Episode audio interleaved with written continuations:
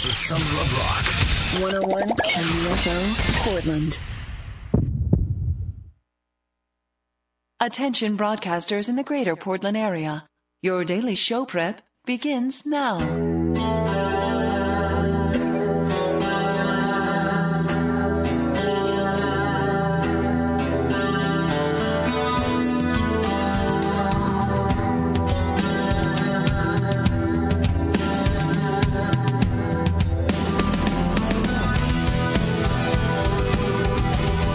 Excelente.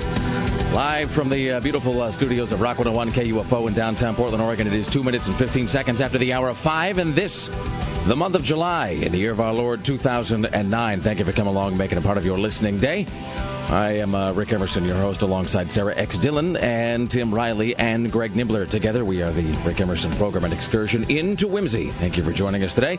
It is uh, Friday, and welcome to day 12. If you'd like to be part of the show, telephonically speaking, you can do that at 503 228 4101. 503 228 4101. Uh, The good news right out of the gate is I have a great photograph of that Beware of the Zombie Stripper sign that was posted yesterday on the Ross Island Bridge right near the Lucky Devil. So I'll get that posted to uh, rickemerson.com and to the uh, Facebook page and everything. That'll be up uh, here within uh, a few minutes. It's become like the top story.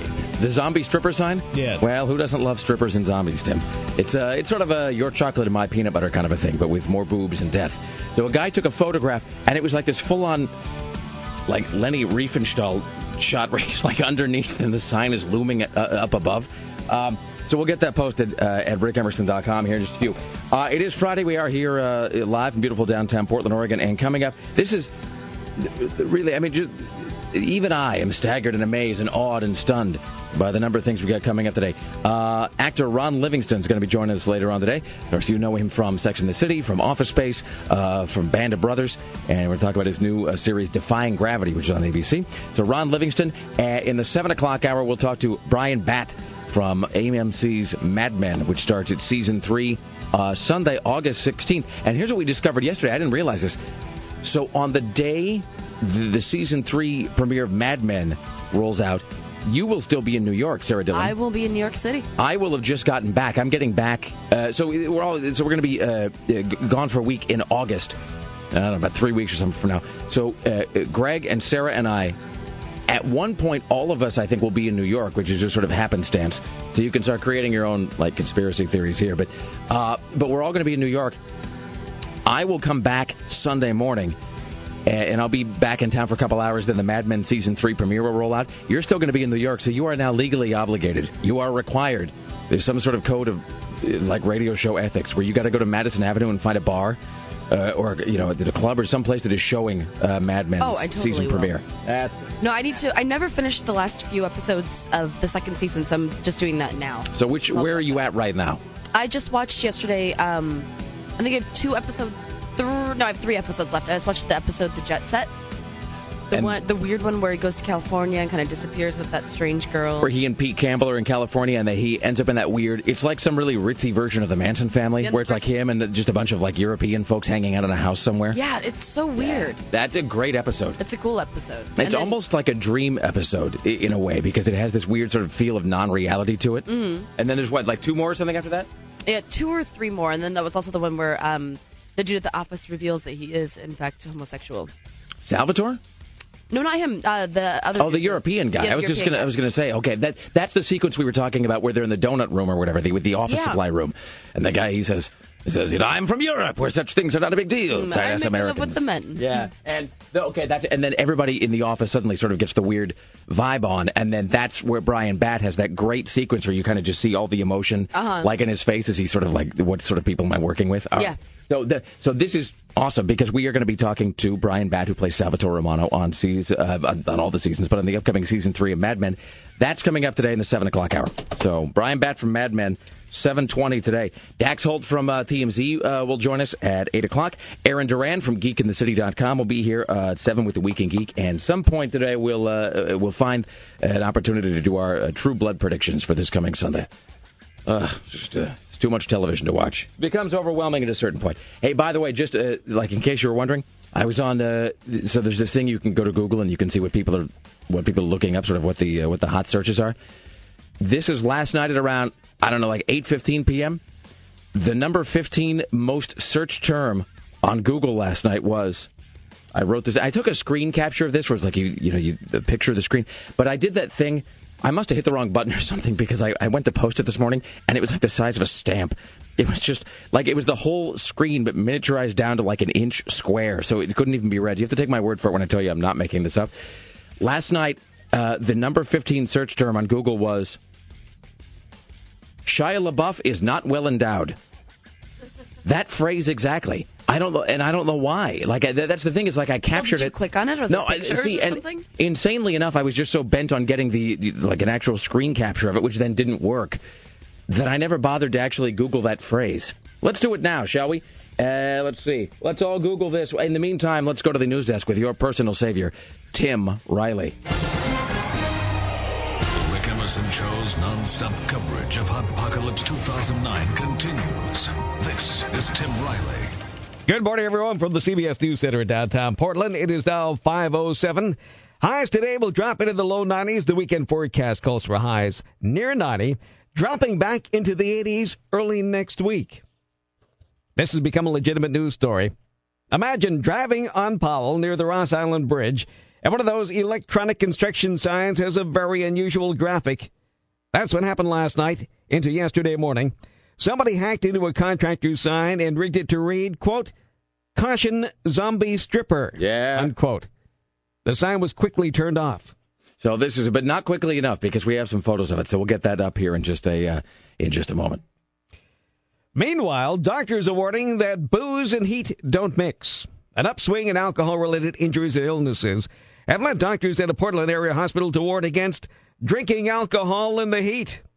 A spokeswoman for Providence Milwaukie Hospital said the hospital has seen a 20% increase in alcohol related complications during the heat wave. Doctors shared the following tips, and you're going to ignore these all. If you're going to drink alcohol, drink equal amounts of water. If you feel drowsy, overheated, or weak, stop drinking. Seek medical attention if your body temperature is above 102 degrees.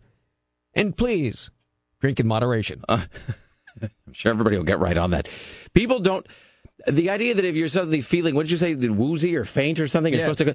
People keep drinking once. People, I've seen people uh, go to. I mean, I'm just saying. It seems like it. If you are an adult and uh, you're you're drinking uh, uh, to excess, and all of the things that already go along with that are not inducement enough for you to maybe ratchet it back a bit. Probably the idea that you're going to feel a little bit faint is that's not really going to do the job. But uh, you know, please, uh, you know, treat your treat your body like a temple and all. Did, Sarah, did you uh, did you look up the Shia LaBeouf thing? Yes, I guess he uh, admitted in an interview that he was not well endowed. Oh well, uh, that's less interesting. I don't care It what is. I don't care what he says. I want to Yeah. hear I want to hear what somebody else says about it. I don't care if Shia LaBeouf says he's not well endowed. F him. I want to I want to hear one of the Olsen twins say it. That's what I want to hear. His publicist cannot be reached for comment. That's I mean, so uh, yeah, fi- okay. Well, well, I guess we'll get back to that when there's independent that was confirmation. weird when you just said Olsen twins because I'm looking at all these headlines and this just says Shia LaBeouf. It says I'm not extremely well endowed via the Olsen twins. That was weird. Wait, it's, it's- so wait a minute. Did I just make that happen by thinking it? I don't know. Is this the Tommyknockers? Can I just uh, can I create a spaceship by visualizing it now? All right, well we'll figure it out. Uh, all right, here's Tim Riley at the news desk. A weekender at KXL who broadcasts news and traffic has been arraigned. He's accused of beating his wife with sticks and brooms, breaking her hand. 36 year old Timothy James Thompson was arrested by Hillsboro police.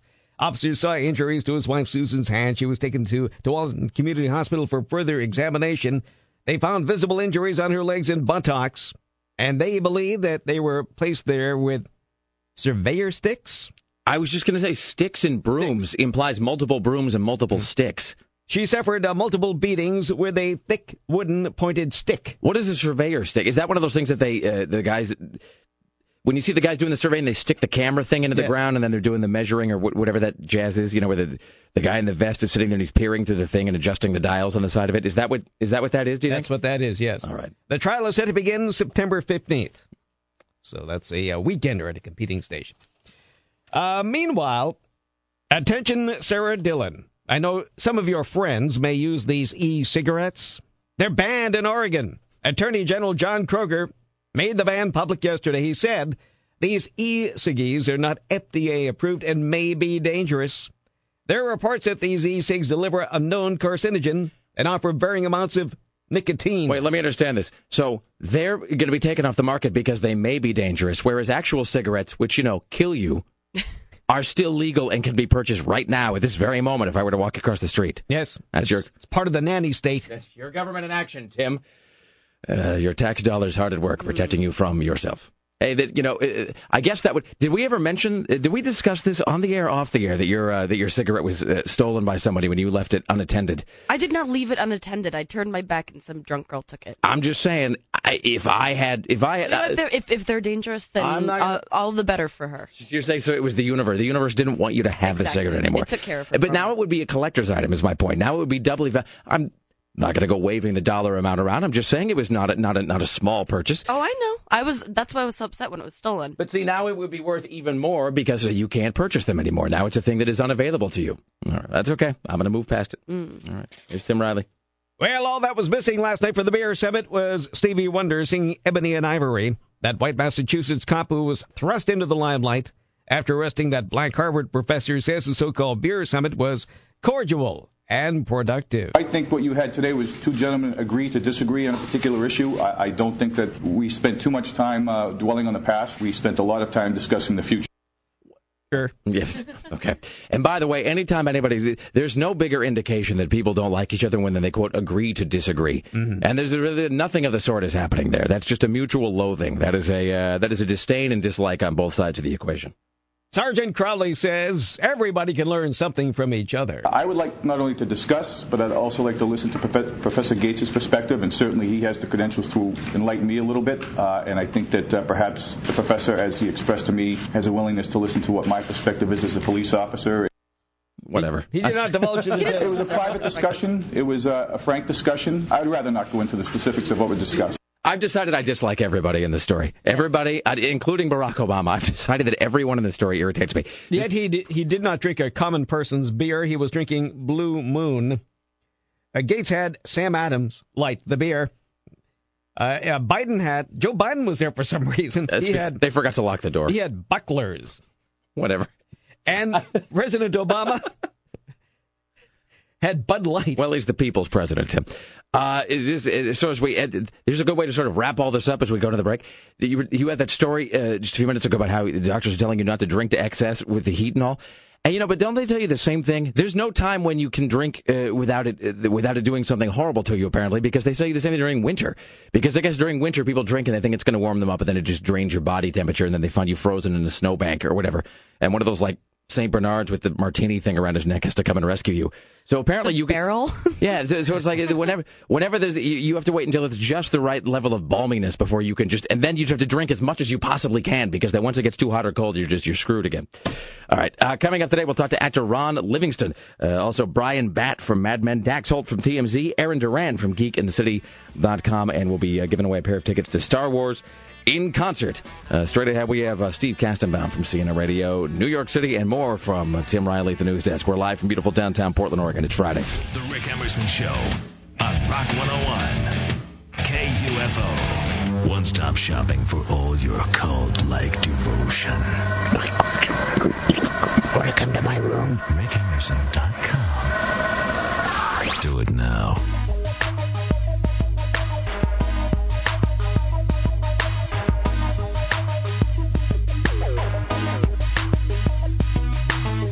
Live from beautiful downtown Portland, Oregon, it is the Rick Emerson radio program. Thank you for coming by. All right, if you go to uh, rickemerson.com, uh, the caution zombie stripper sign is uh, that's now posted, the photograph of that. So we want to thank listener Robert, uh, along with uh, several other folks who, who sent that in. And it, it, the shot is taken perfectly, too. I mean, it's, it's done in exactly the right way. It's down at this great low angle, so it looks like it's sort of looming overhead. And then you've got the Lucky Devil lounge sign in the background. So it's uh, that's quite something. So thank you to uh, to Robert and everybody else who uh, who sent that in. So that was on the Ross Island Bridge for I guess uh, at least two mornings before uh, ODOT managed to uh, figure out what was what and turn it off. And I guess so. And we also heard this yesterday. So somebody asked if the ODOT, not that I'm suggesting that you engage in any sort of electronic hooliganism or you know the, the vandalism, that would be wrong, and you know CBS Radio does not advocate or promote or condone or endorse or encourage any of those things. But however amusing they might be, but somebody said, well, do they have any passwords or they have any sort of code? And I guess there's either no code at all or the code is in fact just ODOT. I mean, not that, I, and I'm only saying that so that ODOT is aware of the situation so that they can take the appropriate uh, the measures and remedy that with, you know, a thing. All right. I'm sorry? Way to ruin everyone's good time. No, I'm just saying. I, you know, it, it, but I know that with you know the speed and efficiency of government, I know that they'll probably get right on that. There's certainly no way that any other uh, electronic reader boards around Oregon will be exposed to this sort of juvenile behavior for probably days and days and days before they get around to. So I'm I'm making them aware so that it can be exploited, Sarah. I'm uh, I'm trying to work with the man, not against the man. At the news desk, it is your personal savior, Tim Riley. Non-stop coverage of Apocalypse 2009 continues. This is Tim Riley. Good morning from the CBS News Center in downtown Portland. It is now 527. Highs today will drop into the low 90s. The weekend forecast also calls for highs near 90. And then next week, it'll drop back down into the 80s. Why, it's a cold wave compared to what we've been putting up with. In the news, the air conditioner failed at Southwest Portland's community center that apparently they had to send all the seniors home. They brought them there to bring them out of the heat, and it just made things worse. I'm sorry, I didn't mean to laugh at that just now. But is, are these the uh, um, are these the uh, uh, the cooling centers that they were going to sort of get, come and round up your uh, your relatives? They were going to sort of take them off and For their own good. yeah. Well, no, that's they have to they have to be protected, Tim. They have to. Uh, the government needs to come and to put them in a place where they're going to be safe. And so they were going to come by the house and just sort of kind of bring out your dead style, just throw grandma on the back of a wagon and uh, take her to some place where she was able to play parcheesi and pinochle with her friends and talk about, you know, the, and do comparison, uh, you know, comparison uh, shopping for Ben Gay. But so they took them all there and then the air conditioner just went out. Yes. Are we sure that this wasn't some sort of passive eugenics that we were uh, going to be instituting here in Portland? Because that's it sounds a lot like that to me. All right. Well, the good part was the pool did stay open. So those wanting to take a dip, they could do that. So the old ladies could still do water aerobics. That's what it came down to, yes. By the way, we have this via text at 52051. It says, Rick, I just delivered to the Jubitz uh, right off I or the Jubitz Inn right off I five, and they were still selling the electronic cigarette. That's actually a good question. So when does that? It is in effect now. It, as of like this instant? As in effect yesterday. Oh, so this is uh, well, okay. I'm not trying to get anybody in trouble, so I'm just reading the text messages as it. I'm just relaying the information. I'm a conduit I mean, only. not everybody knows how would they get the word out early. Well, although, well, wait a minute. So the Jubitz though, is that in Washington or Oregon? That might be in Washington. That might just be. That's that's kind of just over the, the, the state line, isn't No, it? there's got to be smuggling not? going on here. Well, see, now I don't even know because that's in that weird. The, the Jantzen Beach is that weird nether uh, area. Well, that- well, that's Oregon. Jantzen Beach is Oregon because people come down from the hinterlands to buy Oregon lottery tickets here at that little store. Boy, let me just say that. Have you gone to that Jubitz truck stop ever? That's the I think I've been by it. That is. Oh, yeah. Laura and I saw a whole thing about the uh, the world's seven greatest truck stops or something. It's on the Discovery Channel. So we're just we're sort of uh, suckers for uh, you know for the, the, what uh, what Chuck Klosterman would call the uh, Americans low culture, and th- so we're huge fans of that. And last. Thanksgiving, we ended up going to the Jubitz truck stop for our Thanksgiving meal because it had been listed as the second greatest truck stop. I mean, it was only surpassed by something like some place in Spain or some some damn country. The, the but the Jubitz truck stop right here in Oregon was ranked the second truck stop in all of planet Earth. And we went there and it was, I mean, it was glorious. And the place just goes on for acres and acres and acres. You get the feeling they're eventually just going to build some sort of, you know, apartment complex right in the middle of that so you never have to leave. Anyway, so I'm, I'm not advocating that you go buy and buy yourself an electronic cigarette. It's apparently against the law. So today's a whole day of things that we're going to talk about, but not strictly speaking endorse because that would be, uh, that'd be wrong. Here's Tim Riley. We have a cornucopia of news stories, really. Uh, controversy surrounding Lou Dobbs has failed to increase his ratings. And the past couple of weeks, I don't know if you've been watching or not, but he's been rant, Yes, you about do. the birth certificate thing. You don't know if I've been watching or not. I mean, he's just been. I mean, it was like the BTN. Yeah. basically, he's been really going off the deep end about this uh, birth certificate thing, even after he was proven wrong, and he claimed that he wasn't for it in the first place. Did you see the House? There was some House uh, resolution. They all voted 435 to nothing to acknowledge that Barack Obama was born in Hawaii. Yeah. Did you see Ann Coulter came out and called this is really the canary in the coal mine? Well, that's when I went upstairs last night when I knew that she was going to be on Larry King. I watched the first part. Ann Coulter called all the birth certificate folks nut jobs. And so it's like the instant. Oh, I missed that No, part. that that see that's why it's notable though. Ann Coulter and uh, what's his guts, Bill O'Reilly, both in the space of like a day. Bill O'Reilly and Ann Coulter both referred to all the you know he doesn't have a birth certificate uh, people as being insane. So I mean when you look, Which is like 99% of AM radio listeners. attention crazy folk.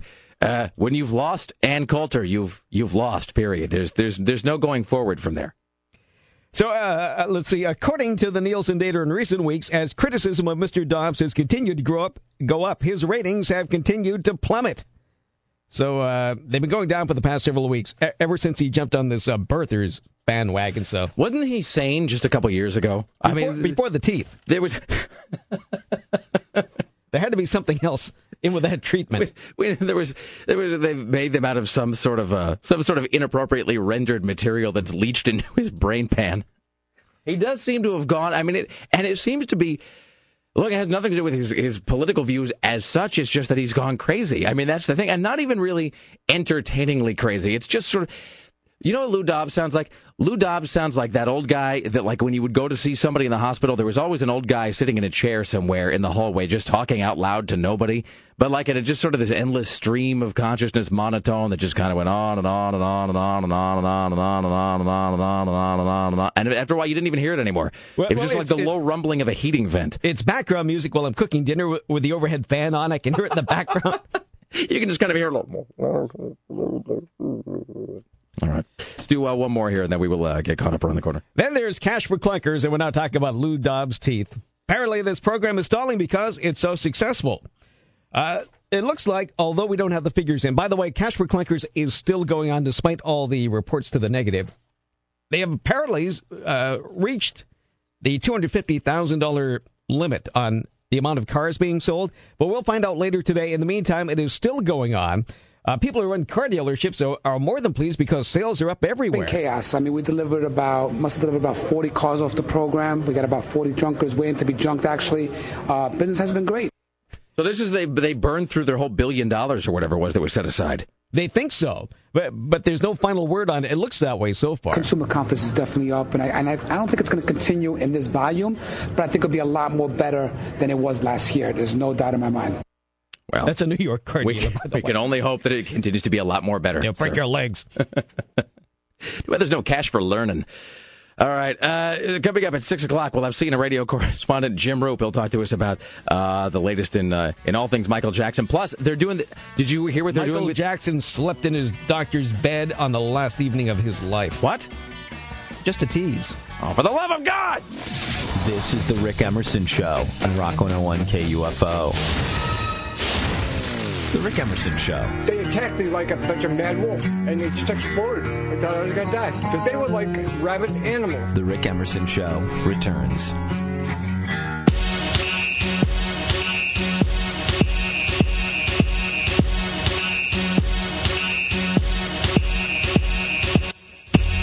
Live from beautiful downtown Portland, Oregon, it is the Rick Emerson radio program. Thank you for coming by. It's Friday, July 31st, 2009. Coming up at 6 o'clock, CNN radio correspondent Jim Roope will talk to us about. Minute, so Michael Jackson slept in his doctor's bed? Yes. Like in a, in a sexy way or in a, in a I'm dead way? It- or maybe a- both? It's uh, not stated. Well, he's also going to be talking about the Emmys. So the Emmys, they're doing this great thing to save even more time. You think to save more time, they would just do more of that giving away stuff like earlier, like like the week before when nobody's around, like in an empty, like in an empty, like in an empty room at the, you know, like at a, at a Sheraton or something, where you know where they just get like the they get the banquet hall at a Holiday Inn, and they just say, and uh, here in another category that no one cares about, we give the award to, and then they just do like the big ten or something during the telecast. But I, I- don't know why. I think it must be just because it is the industry celebrating itself. That's why that show gets longer and longer every year because they're never going to cut time that they can spend talking about how great they are. But I guess they're going to be sort of time shifting it this year where they're actually going to be editing stuff out as the show goes on. So in other words, they're going to start the show I think like 20 minutes early before it actually starts going out uh, you know, uh, on television before the feed starts going out, and then they're actually so it's like a TiVo or something, and then they're going to actually chop stuff out as they go that they deem not interesting enough to put on the air, which is sort of great. Um, anyway, so Jim Roope will talk about that at 6. Ron Livingston of uh, Office Space, Band of Brothers fame, will be uh, with us at 6.20. And Aaron Duran from uh, Geek in the City at 7. Later on today, uh, Bryan Batt from Mad Men. At the news desk, your personal savior, Tim Riley. Yeah! The Rick Emerson Show's non-stop coverage of Hot Apocalypse 2009 continues. This is Tim Riley. Good morning, everyone, from the CBS News Center in downtown Portland. It is now 546. The highs today, I'm sorry to say, are going to drop back into the low 90s, which uh, is nothing. Uh, nothing, really. Bring back those 100 degree days. Now, the weekend forecast calls for highs near 90 also, and dropping back down to the 80s next week. Suffering seniors. Those at Vancouver's Lewis and Clark Plaza for old folks don't have air conditioning. It's been so unbearable that some have been staying outside until 3 a.m. Tenants used to have air conditioners. This year they had to remove them because the windows can no longer support the weight. It turned out the building wasn't designed for air conditioning, but fans have been set up in the hallways. I will say this: that I, we were joking yesterday about the that I thought that maybe they were initially saying yesterday it was going to be 110, and then about two hours later they lowered that to 99 degrees, and we all kind of went, "Oh, that's so great! It's only going to be 99." And I think there's something to the idea that they did that just to quell any kind of civil unrest that may have been in the offing, because every single person I know said some variation on like, I'm so glad it's only going to be 99 degrees today. That is just 99 degrees is still damn hot. That is Oh, yeah. that is considerably unpleasant. But I think there was a big psychological boost given to us all by the fact that it was originally going to be like way over 100 degrees, and then they ratcheted that down, and everybody just sort of relaxed a bit. I think they may have, I think they may have felt that we were uh, on the precipice of some sort of horrible civic disaster. Oh, and this time of the day, by the way, is the best time. I know you can't do this all day, probably till like 10 or 11 this morning, the latest, to open up all your windows and let it air out just a little bit. Oh man, did you ever just have you ever done this? You wake up and you walk like eh, you know, and even and I get you know we got the air conditioning in, in the bedroom, but that's that's still only one room, and I can't really do the show from my house as of yet. It's not like I can at this point do the show from my bed. So I gotta you know you get up and you walk out into the rest of the house, and even at like three thirty in the morning or something, it's just smothery and just thick, and the air's not moving. It's like you're in some weird sort of oxygen quilt. And do you ever just want to like lift up the roof of your house? Like you would give anything. You just want to be able to like lift the house off its foundation and move it over like a hat for a second, just to sort of let the air out so you can start from scratch. Because it just seems like there's no way to get the hot air out. And so you're saying though this is the best time to do it? Yes, right now. Well, that makes because sense it- actually. It, doesn't start getting hot till around 10 o'clock. and 5 p.m. is actually the hottest time of day. Uh, everything peaks at 5. So it makes sense that 12 hours later, so that's the furthest away you're ever going to get from the peak is in the 5 o'clock Right. a.m. hour. Okay. And of course, uh, they've been saying all week, and it's good advice to make make sure you close your curtains or drapes or shutters or whatever you have in the windows that are facing the south, because that's where all the sun comes in. Oh yeah, no. I see, fortunately, I just keep. You can always tell uh, when Lara goes to work. You know, she goes to work at around at around one thirty or two in the afternoon, and we have this whole like Mister Rogers routine where you can tell the instant she's gone to work because I mean I, this is any time, any any month of the year, day or night, doesn't matter. As soon as she leaves, I just walk around the house from one window to another, just dropping the blinds and blocking out every just as I, I never do have here. my blinds open. No, ever. I- I, always just yeah. I always have them closed. I see, and it- it's just as I do here, you know, because the first thing I do when I walk into the studio in the morning is we have this big, thick blackout curtain that I put over the window in the studio so that there's no natural light of any kind because I've just worked without it for so long. Same thing at home. And I don't know where that comes from. I don't know if that comes from the fact that in radio you just you spend a lot of your life working weird hours or something. But the first thing I do when Laura goes to work is I just I drop every single blind to block out all of the light. So I have no issue with that. So Anderson Cooper talked more with his gal pal Erica Hill. That's the lady he always talks to, who sits next to him, about his uh, Regis, Regis uh, television show appearance. Oh, when he asked what's her name from The Bachelorette, how many of those guys she humped? Uh huh.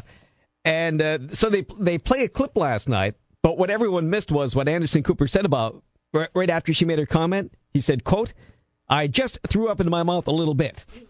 Awesome. So I, I think we have this clip here. Oh, oh, oh I'm shocked. I'm shocked. Wait a minute. You, you, you sex life first. No, wait. You greased up this guy in oil on national TV, and you're shocked at that question? It was hot. It was aloe vera. I don't really want to know, but I kissed, I kissed um, ten guys, but only four with tongue. you know what? I just threw up in my mouth. Great. I'll give you this, Anderson Cooper. What? Let's be honest. You ask the question everybody wants to know. All of these dating shows. Well, I mean, on that show, and I don't watch it, but I watch The Soup, so they they, they show all the best moments. Right. I mean, they show her, you know, greasing people up, and then and then like Canoodling, as you volcanoes erupt, and you see the ocean moving, and I, so it seems like this is going on a lot. Well, you know, show. let's be honest. This isn't the first. She's not the first bachelorette or bachelor to be in those situations where you think there's a little more going on here than we're seeing. Yeah, which I is mean, fine. and- I really don't right. want to see it. And they're usually, I mean, What the hell was that? that? I mean, I understand what it was, but I don't know why we chose that sound effect, I don't know but what that sound effect means. all right. So that was something that CNN added. Yes. I only wish Walter Cronkite had lived to see that moment. I like it when they use the spring to represent the sound of the male member. Thank you, Anderson. The uh, if you watch Anderson, and this is and how weird is this? So now this is us distilling a soundbite of Anderson Cooper distilling something he saw in the soup, which is itself a distillation of something that was edited down from months of The Bachelorette into one episode of that show. Yes. Which, that's, the way, that's the way pop culture works in this country. and which is then in turn being distilled down into his appearance on Regis and Kathie Lee or Regis and Kelly. So I know um, people always say Kathie Lee, she's been gone for years. I wonder that's what it's always going to be called. just now, as I said that, I wondered if that was an old person thing to do, or And if I'm it's just a thinking, who's the- Kathy who's Lee. the new one again? If, that's the thing. I think Kathie Lee just looms so large Hmm. that there's like, you know what it is? Is, that- is, is there is everybody who ever sits in that chair will be the new, you know, the new girl. Doesn't matter how long. You, Kelly Ripa could be there for 40 years, and she will still be the new girl. Every Just time I talk about that show, I always stop at the name Regis because I'm not sure if I'm going to have the, the, the next one correct or not. The we had the chance to talk to uh, Kathie Lee Gifford. I think a few weeks ago. Weren't they pitching her for interviews a few weeks ago? I think so. And I just and as much as I love Kathie Lee Gifford and uh, and by love I mean uh, am strangely attracted to, I, we passed on that just because what am I going to ask Kathie Lee Gifford? I, that was I really struggled with that for about five or six minutes. I looked at it and I was staring at the words on the page. Would you like to interview Kathie Lee Gifford? I miss all her meltdowns. Uh, She's How great. dare you? She's uh, that's see she's like the Jack Paar uh, Uh-huh. of that show where she you never knew what day she was just going to go nuts and just have some flake out. But you know with Kelly, That's when she took over the show from Regis, and I'm sure in the background he was very upset about that. Do you remember this? Do you, do you remember when that uh, uh, what's her, his name Frank Gifford was getting it on with that woman? What was she like? She was like a, oh, when the star paid somebody to uh, to go after him, I think it was a star. but who was the woman that Frank Gifford was having an affair with? It was a it was like a it was like a um it was a flight attendant or something, wasn't Yeah. it? Um. Anyway, and so uh, And it was a setup. and so, really Yeah, well, You- the whole thing was a setup. Do you mean that, like, by, they- by one of the tabloids? that they paid the woman to seduce Frank Gifford? yes. Imagine Oh, being that given is messed up. Imagine being given that assignment. Uh-huh. Here's your assignment, angels. I need you to seduce Frank Gifford. It was just kind of a big goof. I mean, I just mean, a- he's like in his 50s or 60s, and it had seen his better days. And just I a guess. just a big lummox hayseed of a guy. So uh, I need you to have relations with Frank Gifford. Please do this now. Anyway, and then that woman, and then but what? But but the uh, but the flight attendant, she was in she was in Playboy uh, sometime after that, and and. Not not not a bad looking woman, I suppose. Sort of, uh, I, I guess the sort that you would imagine Frank Gifford hooking up with. Was she a handsome woman?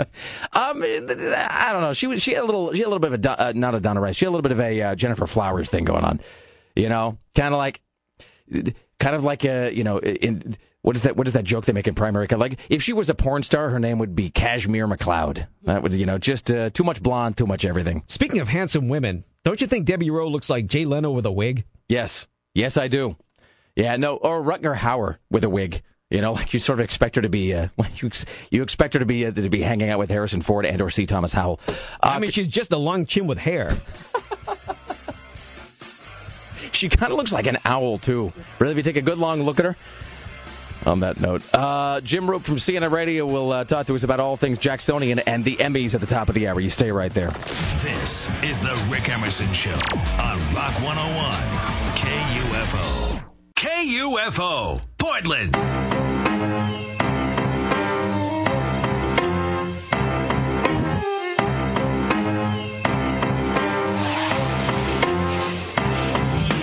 Live from beautiful downtown Portland, Oregon, it is the Rick Emerson radio program. Don't forget, coming up uh, at 620, coming up at 620 today, right now, this instant, this hour, we are 13 minutes away from Ron Livingston of uh, Band of Brothers Office Space Swingers of fame. Coming up at 7 o'clock, Aaron Duran from GeekInTheCity.com, and at 720, Bryan Batt of Mad Men. At this instant, ladies and gentlemen, we welcome now to the Rick Emerson Show from Los Angeles, CNN radio correspondent to the stars and man of the world,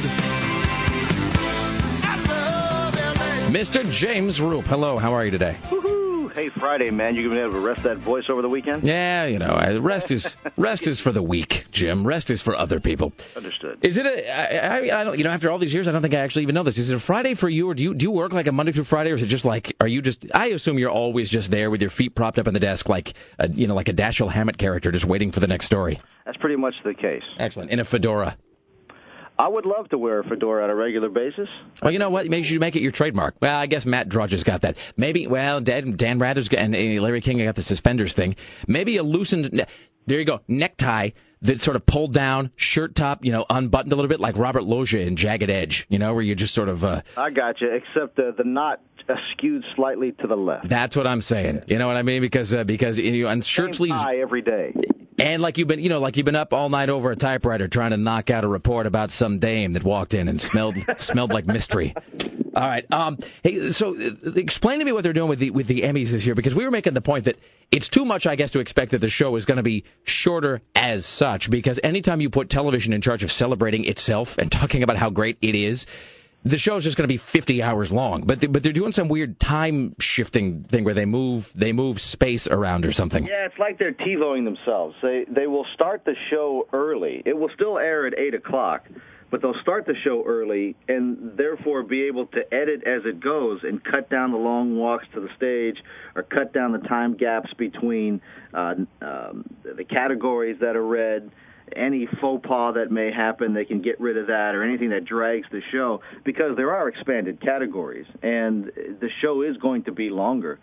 So they're hoping they can move it along, thereby keeping the eyeballs tuned in to the thing. Because, I mean, the ratings have been in the crapper for the past several years, and last year, the worst ever. Only 12 million people watching the Emmys last year. Well, because you got to figure of the big three. You got the Oscars, you got the Emmys, you got the Grammys. It just seems the Emmys, and I'm not saying television's uninteresting, but the Emmys seem like the least interesting of all those award shows because, like, what? Because what do you really, you know? What are you really hoping to see? There's nothing. There's, you know, with the Grammys, there's performances, and with the Oscars, you're getting stars of a rightly or wrongly, that are viewed as being a certain caliber. You know, you're going to get your Brad Pitt or whatever, or your Clint Eastwood. And the Emmys are just sort of, you know, sort of there. I mean, there's, yeah, I mean, it's like, yeah, what do you, what are you really watching the Emmys to see? Like, what's going to be the big standout moment? And usually the answer is like nothing. So, Yeah, it it it it really is a problem uh, for uh, the TV Academy. Not only that, but the the attention span of of people today very very short. I mean, we live in a microwave oven, fast food window society. We want the information, we want it now, or we want the burger, we want it now. No one seems to wait for dinner anymore, so no one's going to wait through three hours of a broadcast to find out what the best drama and best comedy series are, which is really what everybody tunes in for. Right. On any of these award shows, the top five or the top two categories. You know what they ought to do? Here's what I'd watch. I'd watch if they took all the nominees and they fitted them with blood pressure cuffs. So I just, as they were getting close to, and the Emmy for Best Outstanding Actress in a Drama goes to, just so you can look at it and see like Mariska Hargitay or whatever her name is, and you see her blood pressure going through the roof and her pulse at 5,000 beats a minute. That And then, or. and then when it's announced, watch it. Watch six or, or four of the five just dropped to nothing. That's exactly what I'm talking about. All right, uh, we're uh, dreadfully behind today, so I got to uh, bring the curtain down on this uh, this this sordid affair. But as always, my friend, have a, uh fantastic weekend. Be rested and well, and we'll talk to you next week, sir. Thank you so much. Jim Roope, ladies and gentlemen. All right. Straight ahead, we will talk to actor, pardon me, Ron Livingston, Aaron Duran at 7, and more news from Tim Riley. Next hour, Bryan Batt from Mad Men. You stay there. We're live from beautiful downtown Portland, Oregon. It is Friday morning. Don't go anywhere. More of the Rick Emerson Show in mere moments. Only on Rock 101 KUFO. Portland.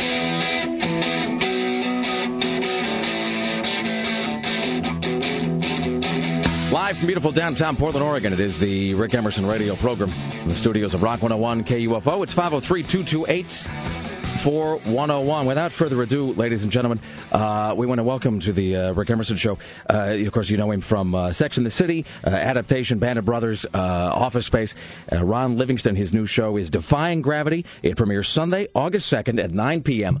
on ABC. Let's welcome now to the show Ron Livingston. Hello, sir. How are you on this fine Friday morning? Excellent, Rick. I'm doing fantastic. How about yourself? I am uh, splendid, my friend. I, I have to tell you right out of the gate that Defying Gravity uses one of my favorite plot devices. It has the small group of people in an enclosed space for a prolonged period of time, which I, I love because just it seems like the dramatic uh, possibilities there are are endless as things unfold. Tell us about about your character uh, on Defying Gravity.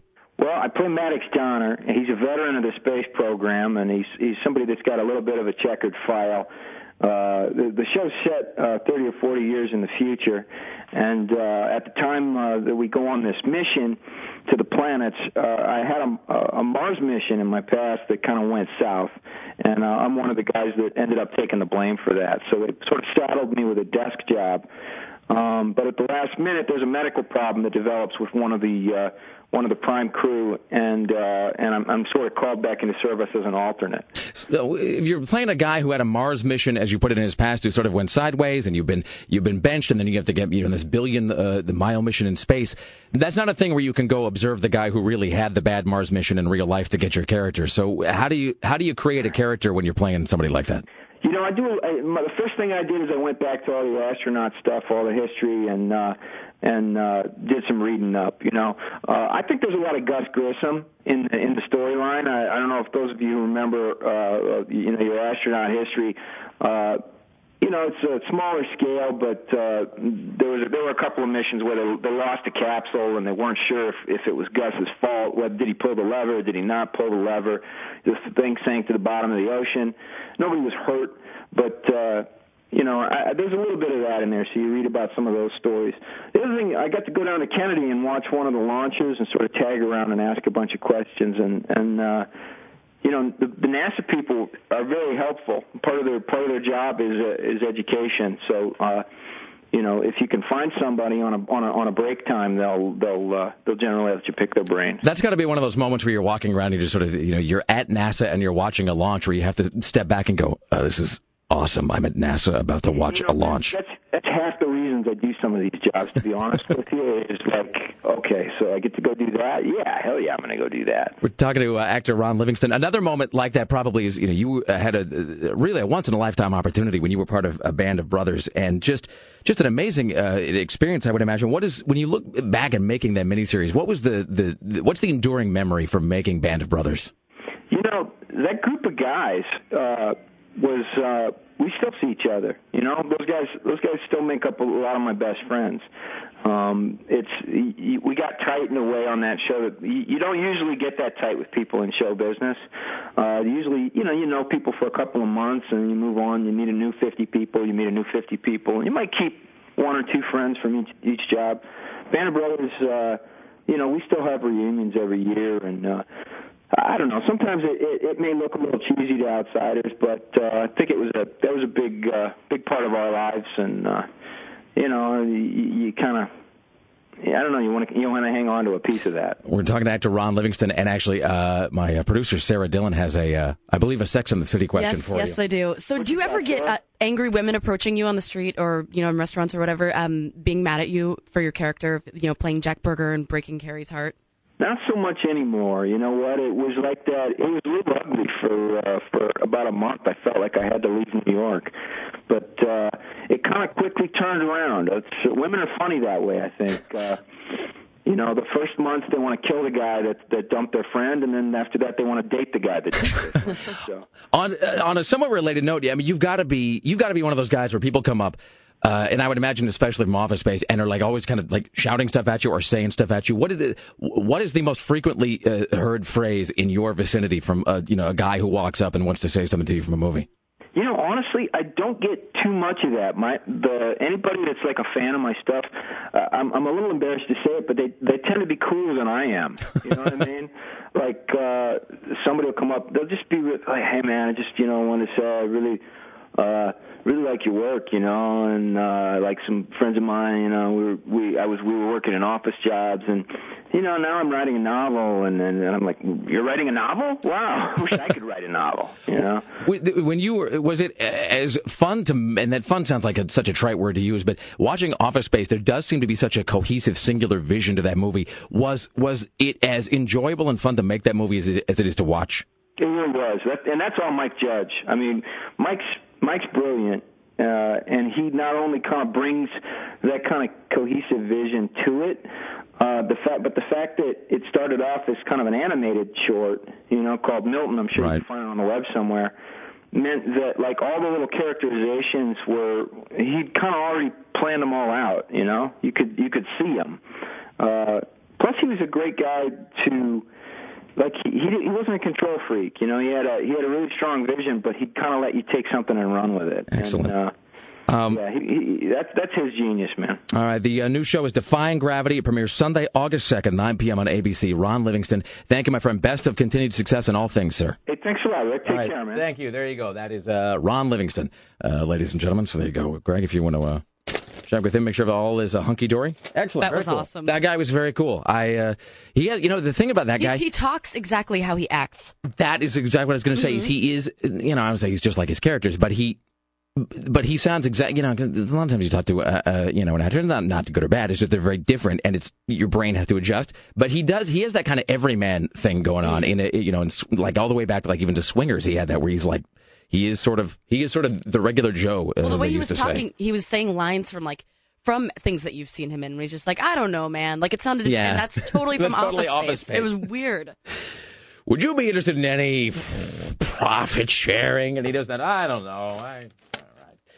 Awesome. All right. Uh, coming up at 7 o'clock, Aaron Geek in the City Duran will join us today with the Week in Geek. At 7.20, Bryan Batt from Mad Men. He plays Salvatore Romano, uh, the uh, upcoming third season of Mad Men. At 8 o'clock, Dax Holt. And uh, at some point today, we'll do uh, True Blood predictions uh, for this coming Sunday. We also got a pair of tickets to see Star Wars in concert. We'll give away before the top of the hour. Keep listening. Straight ahead, more news from Tim Riley. We're live from beautiful downtown Portland, Oregon. It is Friday morning. The Rick Emerson Show on Rock 101 KUFO.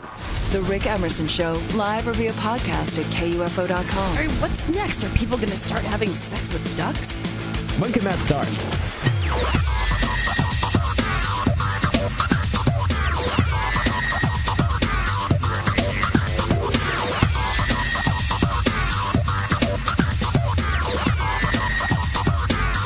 Live from beautiful downtown Portland, Oregon, it is the Rick Emerson radio program. Thank you for joining us. Coming up at 7 o'clock, Aaron Geek in the City Duran at the Weekend Geek. Bryan Batt from Mad Men coming up in the 7 o'clock hour. Dax Holt from TMZ at 8 o'clock. And uh, predictions about this coming uh, episode of True Blood this Sunday. At the news desk, your personal savior, Tim Riley. The Rick Emerson Show's non-stop coverage of Hot Apocalypse 2009 continues. This is Tim Riley. Good morning, everyone, from the CBS News Center in downtown Portland. It is now 640. Today's high will drop into the low 90s. The weekend forecast calls for highs near 90, dropping back into the 80s early next week. Oregonians just can't drive 55. The state leads the nation in speeding deaths. Records show nearly half of 426 traffic deaths last year were from speeding.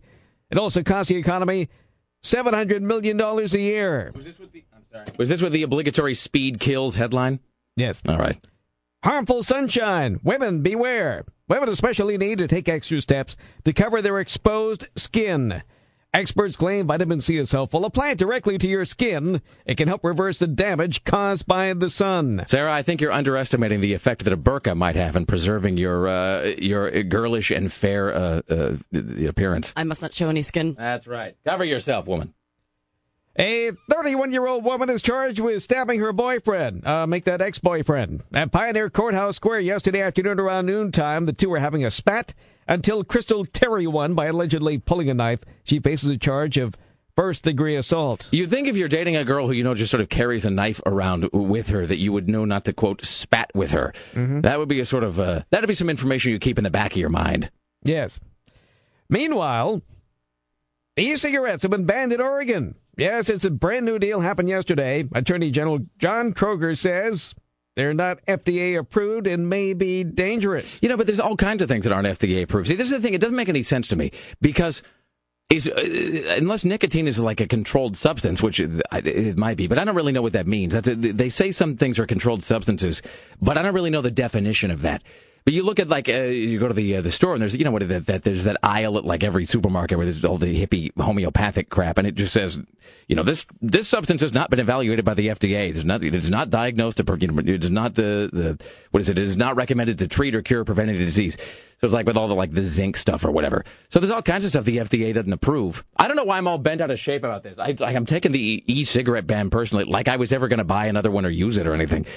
I think it's Well, just. I need to buy another one because I still have all the cartridges and stuff. oh wait, so you still get all the all I the stuff? It's just the cigarette itself. Just the cigarette itself. I have the charger. I have all the refillable like cartridges and stuff. I just don't have the cigarette. Well, you clearly need to get to Jubitz, uh, Sarah, because they're moving them out right there. I would imagine also, I mean, I, I'm going to swear to this, it- seems likely that they're going to keep selling those at Lloyd Center because that seems to be a place that's sort of off the, uh, that's off the grid a little bit. I mean, that, really, I, life is so cheap in that place anyway that I, you know, who, what do they care? So I would, uh, I'd go check that out.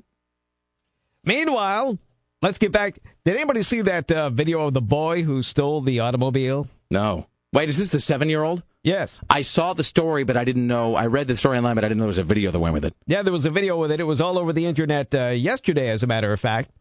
So uh, the dad apparently has gone on the uh, the NBC Today show, which I didn't know was still on. Well, apparently it is. So he talked about the uh, boys' joyride and the fact that he may have to be punished. Oh, hold on a minute. Due to the fact that we had interviews, I turned off my uh, speakers here. Let me undo this. Now the boy will be punished for this joyride. Grounded to my room for four days. No TV, no video games. And also, I can't take the Escalade out this weekend. He's from Plain City, Utah. You know, we see him go through those stop signs, and it, it could have been a, a, a tragedy, not only for him, but for somebody else. And, and I can't imagine having to say I'm sorry to somebody else for my son doing this. Well, I suppose. What can you do? High Rocks and Clackamas are proving popular with those trying to beat the heat. But there's a downside to this throng of merrymakers. One man remains hospitalized after somebody jumped on his neck. Three other people have suffered spinal injuries at hmm. High Rocks. It's just the idea of somebody jumping on your neck. I'm. That's unpleasant. I can't even say it without laughing though, because I. So they're they're in Clackamas. When you say high rocks, this isn't like a cliff though. I haven't been there personally. I mean, what what sort of high rocks? It's known as High Rocks. Did you go to? Was that where you were you at the other day? Were you at the Clackamas River, or was that where you were supposed to go yesterday and then didn't? I was supposed to be on the Clackamas River yesterday. I didn't, but I went to the Sandy River the day before yesterday. I think uh, Greg was saying that the Clackamas River is just full of yahoos. Uh, All just- of the rivers are. yeah, I mean, I quoted him as saying it's full of meatheads. really, was that is that Greg Nibler's That's a quote? Greg Nibler quote. It's right here in my notes, Mr. Bradley. All right, Greg, do we have uh, his microphone up over there? Yes, my own. Yes, uh, it's actually meatheads and meth heads. All right, okay. So- Meatheads and meth heads. So when we, when we hear about people quote jumping off of tall rocks into the Clackamas River, what kind of rocks are we talking about? Are these, these aren't cliffs, or are these rocks like out jutting out in the middle of the the river? What is the deal? Yeah, depending on where it is. I mean, they're like ten to fifteen feet. You know, maybe at the at the most. Enough to break it's- somebody's neck. Yeah, enough to break somebody's neck, especially if you're an idiot and you dive in head first, which most of them do. See, and that's my thing. So it, it's not that the guy dove in head first and broke his own neck. It's that he dove in and broke somebody else's neck. Yeah, but as you said, it's only ten feet away. It's not. So another. It's not like you're up, like you're in Acapulco, and the guy's a, a fly speck, and you can't see him. He's right there. He's ten feet away. So It's probably someone trying to scare their friend. Hey Bob, check oh, this out. Won't this be well? I think probably mission accomplished. Then hold on, it'll be. You're li- listen for a cracking noise. Jesus. All right. Meanwhile, four children who ran away from the small town of Sheridan, that's where the federal prison is, are being looked for by Yamhill County deputies. Well, they found them. The Department of Human Services took the children into protective custody after allegations surfaced of misconduct affecting the children. They were placed in another foster home. They walked into a grocery store and suddenly ran away on foot. Sheriff Crabtree down there said the children took off on their own. Is his name really Sheriff Crabtree? Sheriff Crabtree. Sometimes I can't tell when we're in uh, like actual reality and when we've slipped into some sort of weird uh, alternate reality where everything is filtered through it like a Simpsons episode. Well, leave it to the Japanese. Did you know that there are Japanese astronauts? I was trying to make some sort of a joke of like That's a cosmonauts. strange phrase. No, I was, I was, you know, there's like, there's astronauts and cosmonauts, and I was trying to make something like whatever the Japanese equivalent of that would be, and then my, I, my linguistic ability failed me just there. I didn't know. Here's, here's a question. A, I don't, I, I didn't know that they were Japanese astronauts. B, we never heard any follow up on that business of how Russia went to the moon uh, years ago. Yeah, that disappeared. C, Nobody acknowledged that ever happened, except for the British. I read some art- provided evidence. the, I read the some- government provided evidence, and we just chose to ignore it. I mean, the it's- date has come and gone. I mean, it's insane. I mean, there's like Soviet moon stuff on, you know, the moon, and like nobody talked about it. It freaks me out. It, it, what freaks me out more is when we have a story like that that surfaces for just a 2nd mm-hmm. and then vanishes. Like that's way more unnerving than when a story is never covered at all. But you can find it in the recycle bin if you want to see it again. That's where it vanishes to. It's I'm the only one talking about it. It goes into the recycle bin when I'm done with it. We'll see Bill Kurtis someday. This story was unearthed near Tim's knees in the trash bin. The it's like the the go to example that I always use. It's like after 9-11, that story that came out about how what's his name? Who's the the, the lead uh, uh, the lead hijacker guy? Mohammed Atta. That story came out like three days after 9-11, where like they found his passport like singed but still legible in an alleyway in New York. They're like, no, one of the, the, the, we know that it was this guy because we found his passport in an alley. Which and just, the bouquet of flowers he intended for his girlfriend. and, and a note saying, I did it, you bastards. Uh, so that story came out, which seemed just wildly implausible, if not flat out impossible. And then the story was just gone like a day later, and no one ever reported it again. And so, you know, I'm not, I'm not, you know, the crazy or some conspiracy guy. Like it was on, like it was reported on the news. It was on CNN. They found his passport in an alleyway, and then like a day later, go search for that story. Gone. Story nowhere. That's like that thing with the Soviet uh, moon landing stuff being up on the, the Sea of Tranquility or something. So there is a Japanese space program. Well, kind of. They they take part in ours and the Russians. This Japanese astronaut who landed today, who was aboard the space shuttle in Denver, in Denver, Endeavor, had been living in orbit for more than four months and agreed to participate in an experiment that you might consider to be gross. Kayoshi Wakata wore a new high-tech underwear for weeks. Who was that? Kayoshi Ataha. wore a new high-tech underwear for weeks without changing it and didn't even tell his fellow astronauts. I wore about a, for about a month, and uh, my uh, station crew members never complained uh, for about a month. And, Wait. uh, so I think the experiment went fine. Hold on, can we, can we back this up for a second? Sarah, do we have the, uh, hold on, do we have the haiku bed? All right, hold on a second. Let's try this again. We'll, uh, we'll try this with the proper, uh, with the proper aural accompaniment. All right. The Japanese astronaut landed today aboard the space shuttle in Denver. Endeavor. What's his name?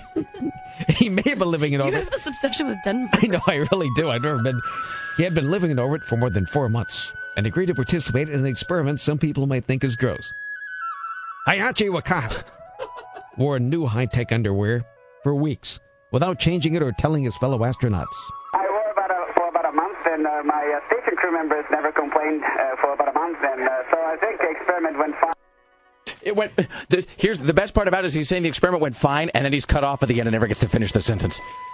But you have to remember, though, those astronauts, especially the ones that went to the moon, I mean, they had to uh, do whatever they had to do in their suits.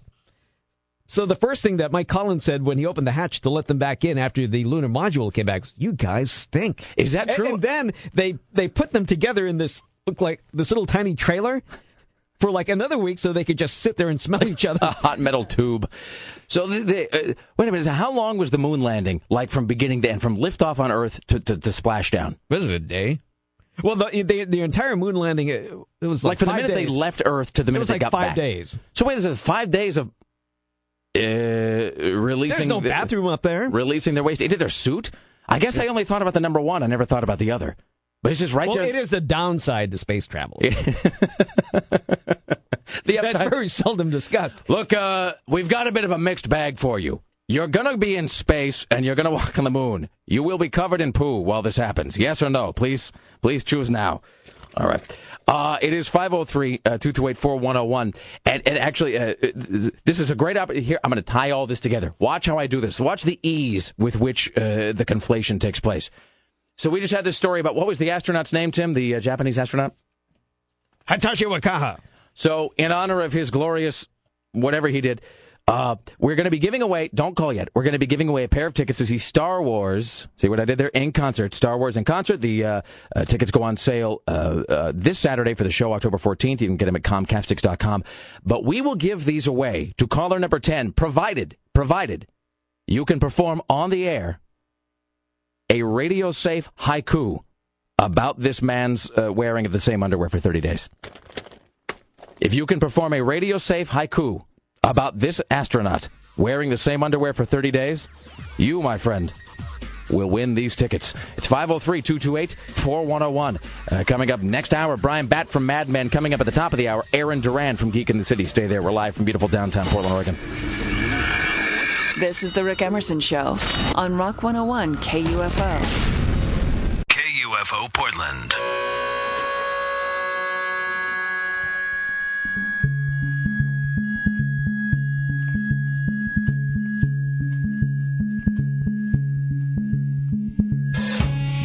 Live from beautiful downtown Portland, Oregon, it is the Rick Emerson radio program. Thank you for joining us. It's Friday, July 1st. I'm sorry, July 31st of 2009.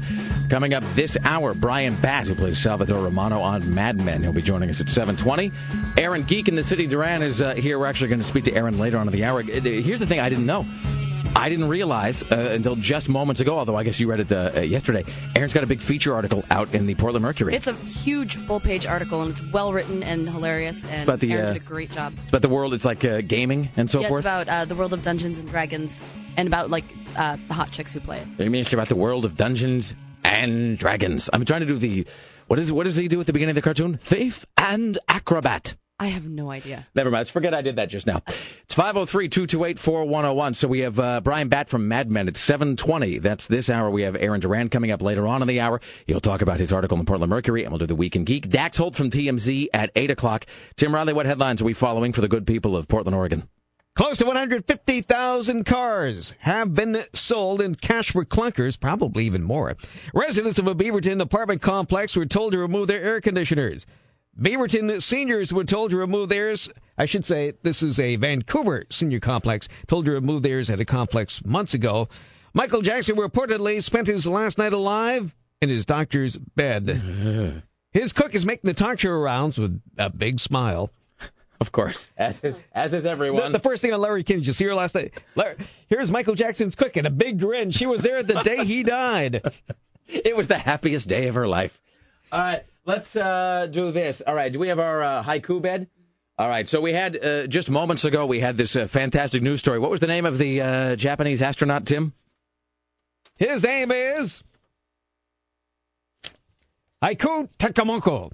You're bluffing. I am because I I already recycled the copy. Ah, that's fine. Don't worry about it. Let's welcome now to the uh, Rick Emerson Show. Is this, uh, let's see, caller 10, is this uh, Aaron? Hello? Yeah, hello. Hey, Aaron, how you doing today? I'm doing good. Uh, all right, so are you prepared to present a radio safe haiku regarding this fine Japanese astronaut and his wearing of the same pair of underwear, apparently a, you'll forgive the pun, space age pair of underwear, for 30 days? Are you prepared to give us that haiku in exchange for a pair of tickets to see Star Wars in concert? Yes. All right, Sarah, do we have the uh, the appropriate bed? All right, there we go. All right, Aaron, please now to be giving us your space haiku. All right. He wears dirty undies. Nobody noticed his stink. Mission was success. Awesome. Excellent.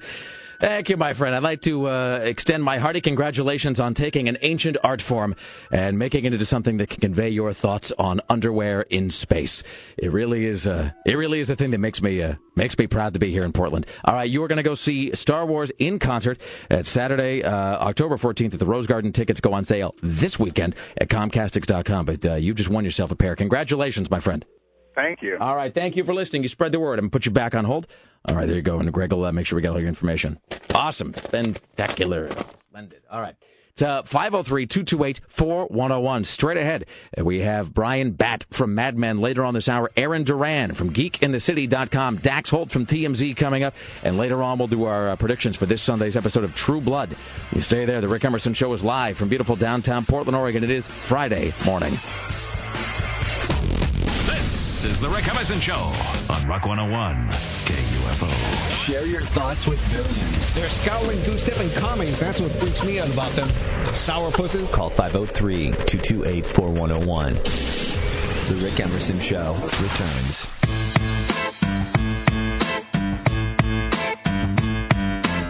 Live from beautiful downtown Portland, Oregon, it is the Rick Emerson radio program. Thank you for joining us. Coming up in just a few moments, we have Bryan Batt from Mad Men. He plays Salvatore Romano. We will talk to him uh, in uh, just a few minutes here at 7.20. We have Aaron Duran from geekinthecity.com. He's going to be with us later this hour. He'll talk about his uh, feature article, which is in this week's Portland Mercury. Hit the uh, newsstands yesterday. And at 8 o'clock, Dax Holt from TMZ. At the news desk, your personal savior, Tim Riley. Emerson Show's non-stop coverage of Apocalypse 2009 continues. This is Tim Riley. Good morning, everyone, from the CBS News Center in downtown Portland. It is now 716. Highs today will drop into the low 90s. Weekend forecast calls for temperatures near 90 degrees, dropping back down to the 80s early next week. Air conditioning is a hot topic everywhere. Uh, we really don't need it for more than a couple of weeks during the summer, really, here in the Portland metro area. And some people are trying to keep as cool as they can, but tenants at the Arbor Creek complex in Lower are complaining. Uh, they say that they got a little note from the landlord that they had to take out their air conditioners. Uh, some of them did. I got a little note from uh, one tenant there. We'll call him Irving. It said in the middle of the heat, the manager was telling tenants to remove their air conditioners because they don't meet compliance. It said if you have an air conditioner in the window, the filler must be plexiglass and nothing else. So they told them to remove them. And the management company that owns it say it's a misunderstanding, but a lot of people are getting hot under the collar about it.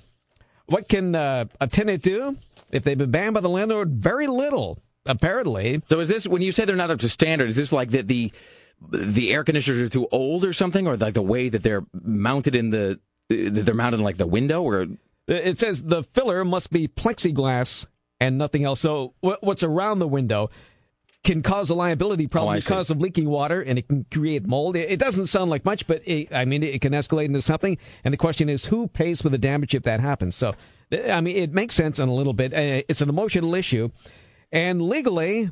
The landlord would usually win in court. well, this seems like one Tim says with no small amount of happiness. but I, I will tell you, I, I, I checked my email. I got a, uh, an email from my tenant saying that uh, the little house that they're renting from me is cool because I did not trim the big oak tree this year. So they should be happy. I don't. I know this is a terrible thing to say, but every time you talk about one of your tenants, I picture you looking like um, Snidely Whiplash or something, or like that. What is it? H.R. Penny Packer guy, that guy from the Monopoly game, where you're sort of like you like whenever it's like whenever you leave here and go to visit your tenants in like Timonia or wherever it is, you, you've got a huge handlebar mustache suddenly. And, you, and a monocle, and you're just sort of, how may I help you? And then she says, oh, but Mr. Riley, we're going to be late with the rent. There is no late with the rent. There is only you moving out. Well, there is a slight fine if that happens. Not because I want to do it to be mean, it's because the bank would put that charge on me. I am simply passing the cost along. Not to be mean, mind no, you. No, Tim, it's just the way that our capitalist society works. Mm-hmm. All right. Nothing uh, wrong with that. No, to do otherwise, Tim, would be communism. Speaking of socialism, I I actually heard That's going to be our new segment. Speaking of socialism with Tim Riley. last night during the CNN news, some Texas politician gets up in front of the audience and says with a straight face that Canada's socialized insurance or socialized medicine kills one in five patients. he said it with a straight face, and nobody questioned it. Really? So one 20 in five Canadians is being killed by their socialized medicine, By their and that free could healthcare? happen here. Yes, Their healthcare industry kills 20% of the people in Canada. Yes. Mhm. That's what this Texas politician said. Well, the good news is apparently by the end of the week, then Canada will be empty. We can just uh, move That's why Texas it is up so there. empty. It's it, it's it, I mean it has fewer people than California. Speaking of Texas, a Texas man charged with carrying false police identification said he never claimed he was a cop. Uh, Richard Mansour is out on $25,000 bail after police arrested him for allegedly showing a badge that looked like an authentic Joshua police badge and identifying himself as an investigator for a group called, quote, and I'm quoting here, Victims Who Kick Your Ass, unquote. this guy claimed he, he founded a group and he needs a badge in order to investigate pedophilia. But it's a legal badge, and they took it away from me and put me in jail for it. And that's terrible. It's a big mistake. Local So- toothless rube Earl Wiggins had this to say. Richard Mansour, who founded the group called, quote, Victims Who Kick Your Ass, unquote, are investigating reported pedophile cases in Texas. I am. I'm the founding president. I'm the president. I wonder who the. Uh, I don't really want to hear from. I want to hear from the secretary. I want to know who the secretary of the group is. Meanwhile, neighbors say Richard Mansour has made many unusual claims about himself. He's told us that he that he uh, that he's in the FBI and the CIA. And, Um, he said he was in the KKK and very proud of it. Good God Almighty! Where, where exactly did this take place? This happened in Joshua, Texas. Joshua. All right. So he's the founder of Victims Who Kick Your Ass. That's correct. Uh, they're a splinter group. And they too are against that socialized Canadian medicine that kills one in five Canadians. I uh, that's like that. There was that s- uh, statistic that came out some years back where they were talking about uh, you know the homelessness in America, you know, which is a, a real problem. But some guy said, you know, there are five thousand people an hour that die of homelessness, and somebody calculated if that were true, like in a day and a half, the country would just be dead. All of us would be dead. It would just be like the stand. One in five. I'm just going to start saying one in five everything. Doesn't matter what it is. I'm going to the, the, the one in five is going to be our new statistic. Just like Joseph Scruggs is going to be our go-to name. Good God Almighty. All right, here's uh, Tim Riley at the news desk. It is amusing, isn't it? Yes, it is, Tim. Well, we'll get back to. Oh, we have uh, Michael Jackson chef coming up in just a little while. But first, this story from Washington County. A man there found out why a prescription is needed for Viagra. He called 911 and asked why. Uh, why? Why do you need medical assistance? Well, the man says, "I just took two Viagra pills. Well, not just took. Uh, I've had an erection for four days. I'm feeling really sick. He had some side effects as well. He admitted to the operator that he bought the blue pills off the street Oh, in good. Washington County. How old is this guy? I'm looking here. I, I don't have his age. He was already other under under uh, two other prescriptions, one for depression, the other for bipolar disorder. It seems like there's some joke here using bipolar.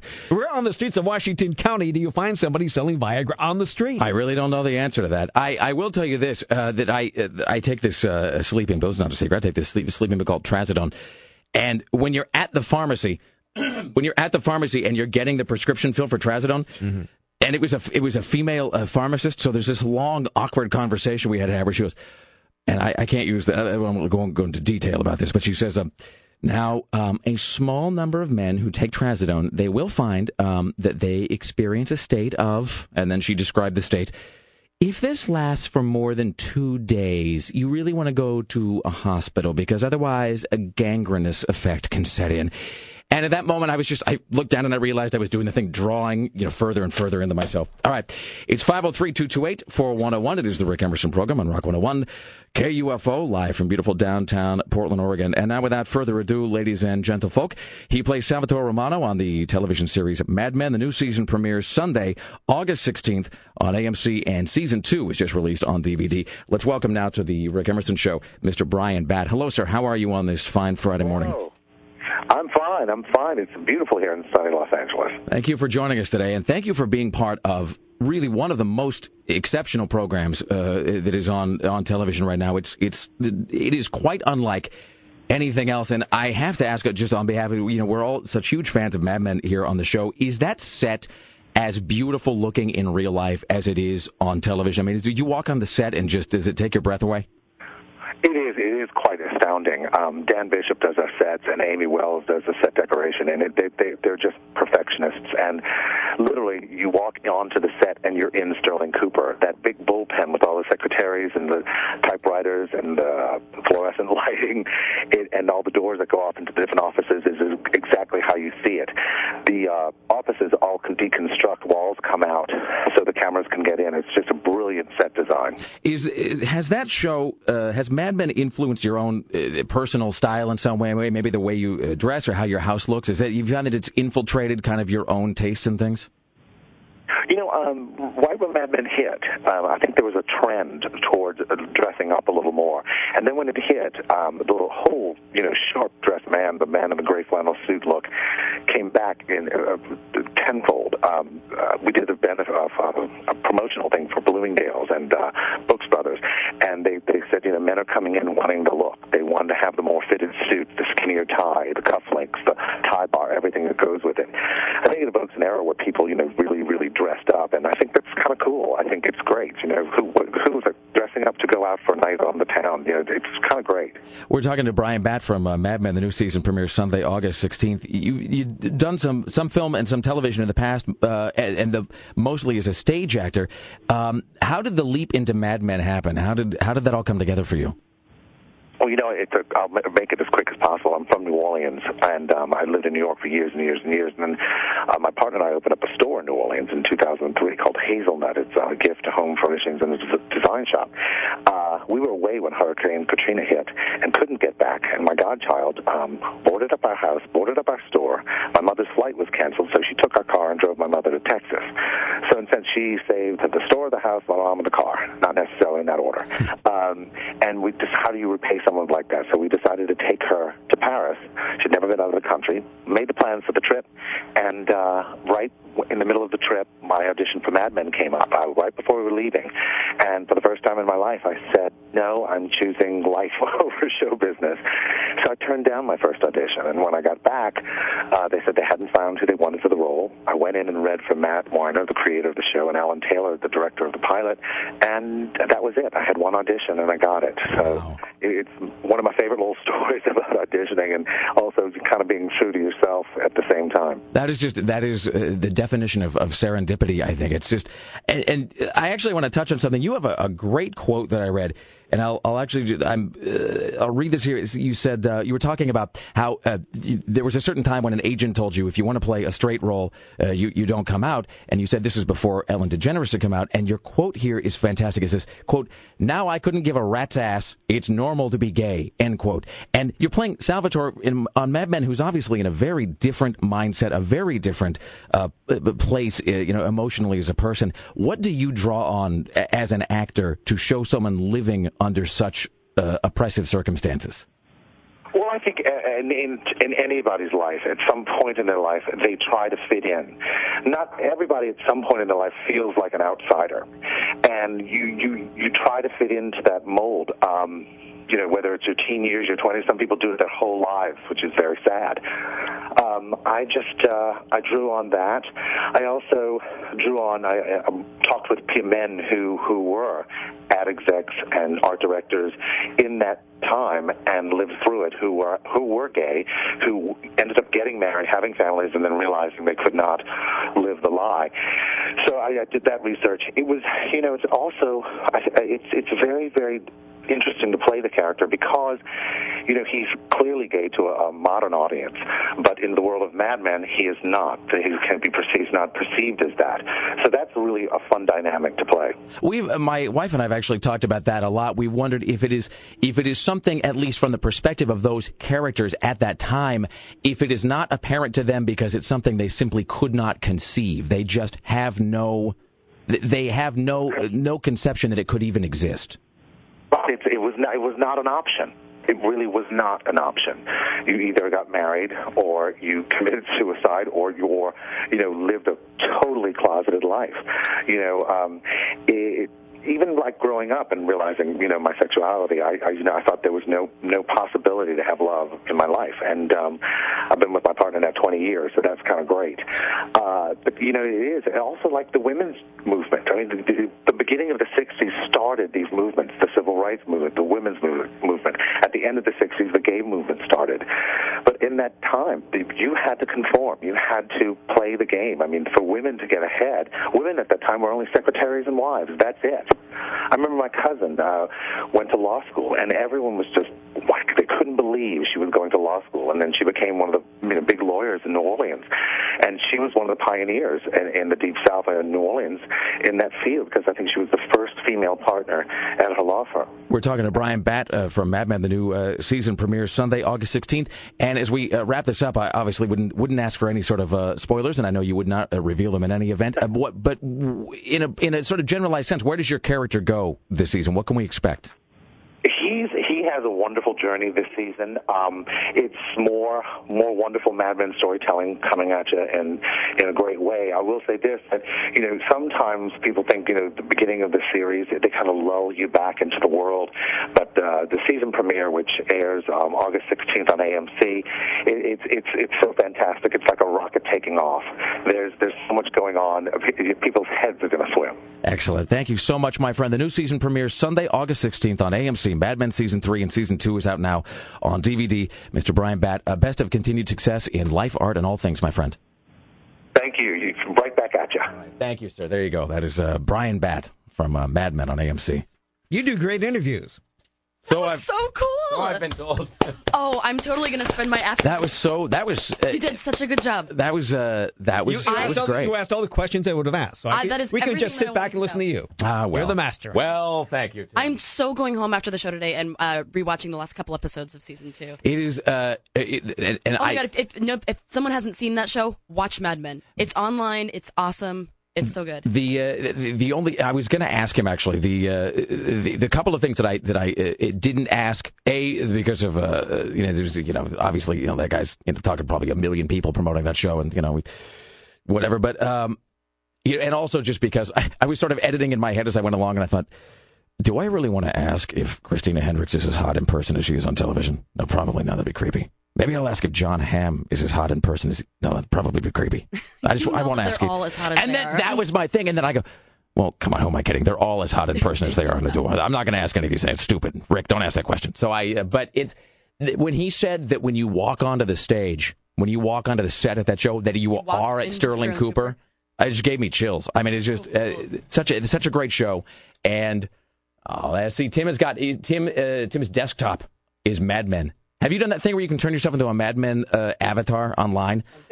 I'm saving it for the weekend when I run out of things to do. I did, but your day planner as like option Q. I did, but they don't have a blue hair option, so it didn't turn out looking like me. Yeah, I uh, uh, what's it? Kelly Clark from the Willamette did that, and it's uh, she's got that where it's like her with the skinny cigarette or whatever. So excellent. There you go, Bryan Batt from Mad Men, ladies and gentlemen. Coming up next, we will talk to Aaron Duran from GeekInTheCity.com. He's got a feature article in uh, the New Portland Mercury came out yesterday, and we'll get more news from Tim Riley coming up at eight o'clock. Uh, we have Dax Holt from TMZ, and later on our True Blood predictions for this Sunday. You stay there. We're live from beautiful downtown Portland, Oregon. It's the Rick Emerson Show. This is the Rick Emerson Show on Rock 101 KUFO. Now broadcasting everywhere. I'm a feminist, but look at my boobs. The Rick Emerson Show returns. This is Rock 101 KUFO. Live from beautiful downtown Portland, Oregon, it is the Rick Emerson radio program. Thank you for joining us today. Coming up at 8 o'clock, Dax Holt from TMZ. And uh, coming up at 8.20, that is uh, next hour, 8.20, we'll have our uh, True Blood predictions for this coming Sunday. And you cheated, by the way. I saw you watching the trailer for the whole season. I didn't cheat. No, th- but these are my specific predictions for this next upcoming episode because I knew if you look up True Blood online, you can you know what's going to happen. See, and I don't. See, I deliberately stay away. Or the I- season. and I can't believe that I stay, that I, I'm worried about ruining such a, a stupid program. No, no, no, I don't want to find any True Blood spoilers or ruin the art. Yeah, and the trailer really doesn't tell you anything that you don't see coming. It, it shows you know what's impending right now. All right. My uh, prediction is that uh, Michelle Forbes will continue to be hot. All right. Uh, Tim Riley, what headlines are we following for the people of Portland, Oregon today? As we speak, the House is racing to pass legislation to pour an additional $2 billion into the Cash for Clunkers program. From where is this $2 billion coming, do you suppose? From where all the other money comes from. Moneyland. Moneyland. okay. The land of money. guy That's named- nothing you have to worry about. That's no, no, no. It's, you know, and here's the thing: because I don't have kids, not gonna have grandkids. It's not. I don't want to pass debt on to my grandchildren. I don't have grandchildren, so I don't care. Doesn't matter. Pass the debt on to whoever you like. There's terror from a tiger in Vegas as it escapes a magic show. And broken necks and spinal injuries are spoiling the fun at High Rocks in Clackamas. Well, spoiling the fun for them, not for us. Let's welcome now to the. Oh, I'm sorry, I got to get the. Uh, that's my fault. I always forget that the, the geek bed is over here. And uh, one. There we go. Let's welcome now to the Rick Emerson Show from geekinthecity.com with the Weekend Geek, uh, our good friend Aaron Duran. Hello, sir. Hello, how's it going in here? Hey, so first of all, congratulations, by the way. I knew you were working on uh, a, a piece, an, uh, an article, and I didn't know it had been published yet because the issue just came out yesterday. If you pick up the new Portland Mercury, First of all, you pick up the Portland Mercury, you're going to see right there in the front. It says uh, "Delicious Dolls of D and D" because it's about, it's about female gamers. Yep. But it's right there on the fr- on the front cover. I, that kind of surprised me too. I thought I'd get like a little sidebar, and I'm like, holy crap! It's huge. It's a full-page it's a huge full page article. Well done. Thank you very much. That was it was a lot of fun to write. I figured for the you know the first kind of time I you know pitch myself, I might as well write what I know. So Totally. And Good for you. So I just discovered this. So I'm, I was actually sort of reading it during the break. So I'm not all the way done with it, but it's uh, it's great. So it's so uh, it's about it's about women who play all role playing games or D and D. Well, it's all role playing games, but this group that I uh, focused on, they play they play D and D, and they call themselves the Dungeon Divas. And you know they play every Wednesday night, so I figured you know I might as well go observe them and you know just, you know ask them questions because I knew that a lot of women were playing role playing games. Every time I read an article about gaming from another from any other kind of media, it was always and guess what? There were some women there too. And Right. I'm like, well, no crap. It's Right. been women for years. It's so- one of those things that the media still, uh, you know, the media still treats as an exciting new phenomenon. Yeah, Yeah, like Yeah, with- totally. It's uh, it, it's, it's sort of the same thing with um, you know, you. I read this great book called Game Boys, which is about the rise of professional video gaming, Yeah. and they'll, you know, they talk about how there's, you know, there's there's big corporate sponsorships at stake now with the world of video games. It's a big industry, but every now and again the media will treat it like it's a brand new story. You know, Yeah. video games aren't just for you know, it's it's not just a pastime anymore. it's not just kids play. It's moved beyond Pong. Totally. You know, that I- no kidding. Never mind that it made more money than the you know the film industry last year. Yeah, Right. Uh, so anyway, so, uh, so congratulations on that. And uh, we had um, what was her name? Caitlin. This girl, Caitlin Height, uh, was on the uh, the Yeah. show with us. Uh, I don't know, a few weeks ago because she had been at America's Next Top Model to audition. And she, you know, she left and she didn't feel it went well, and so I interviewed her, and, and she immediately, right out of the gate, just unprompted, made some Dungeons and Dragons reference. She's like, if my charisma had been higher, I would have done a lot better. She's like, I only, I only had a plus one of like, you know, of, of you know, strutting correctly in front of the camera. Yeah. So we had her uh, come into the studio, and she was, you know, she was obviously part of this demographic as well. So. Oh yeah, no, they're they're everywhere. Cool. Uh, what is uh, going on in the world of geekery, sir? Uh, the two kind of big fun items for the weekend geek here in Portland. Uh, one will make you feel real good about yourself. The other one will make you so feel so very dirty. Wait, so let's. Uh, we want to start with good about myself or dirty, Sarah? Dirty. All right. Uh, the one that will make you feel so very dirty, but yet so very wonderful, is happening tonight at the Clinton Street Theater at 11 p.m. It is the audience participation of Repo, the Genetic Opera. Hey, yeah. So and by Repo's audience coming back. participation, what do you mean? Uh, sing-alongs. Oh, People coming in costume, singing, and I do believe there's going to be a little short, little impromptu concert after the movie at the Clinton Street Theater that's tonight. so cool. I totally want to dress as Blind Mag. Please for, to describe. uh, uh, Halloween. please to describe Repo Genetic Opera for people. and sing it. Please don't sing it.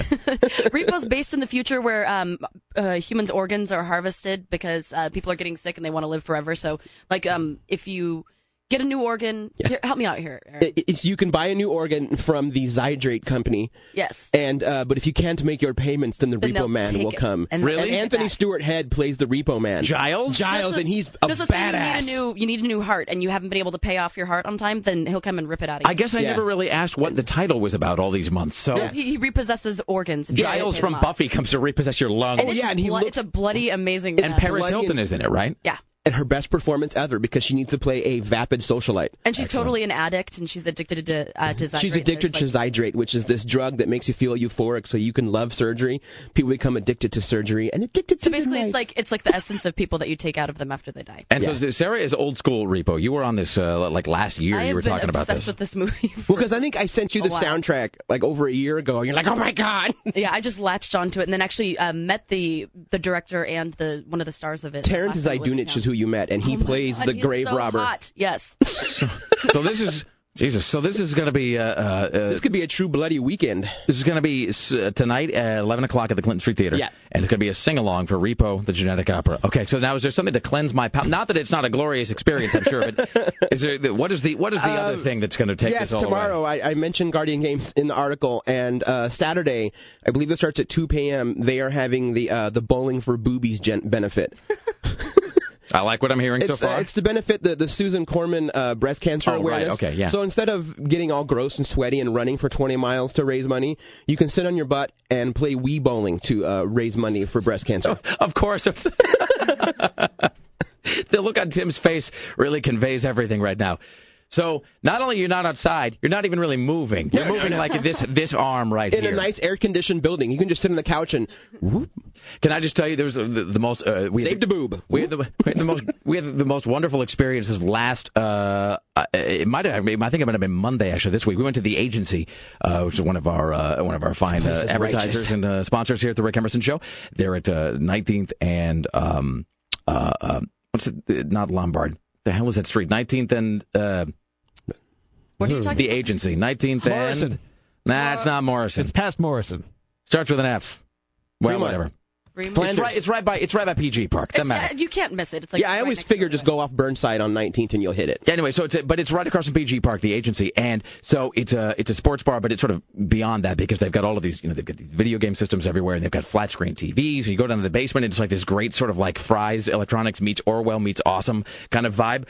And so we go there. We're having this massive, and this is, I mean, I'm just going to say this because it's true. We've had this massive lunch, and it was, you know, air conditioned, so that was nice. And then they bring out, they bring out the, uh, the, the Wii. They bring out the Nintendo Wii. It's time to exercise. And like the entire wall illuminates with this massive television that's hidden sort of behind this mirror thing, as you don't really see it until the television goes like whoosh.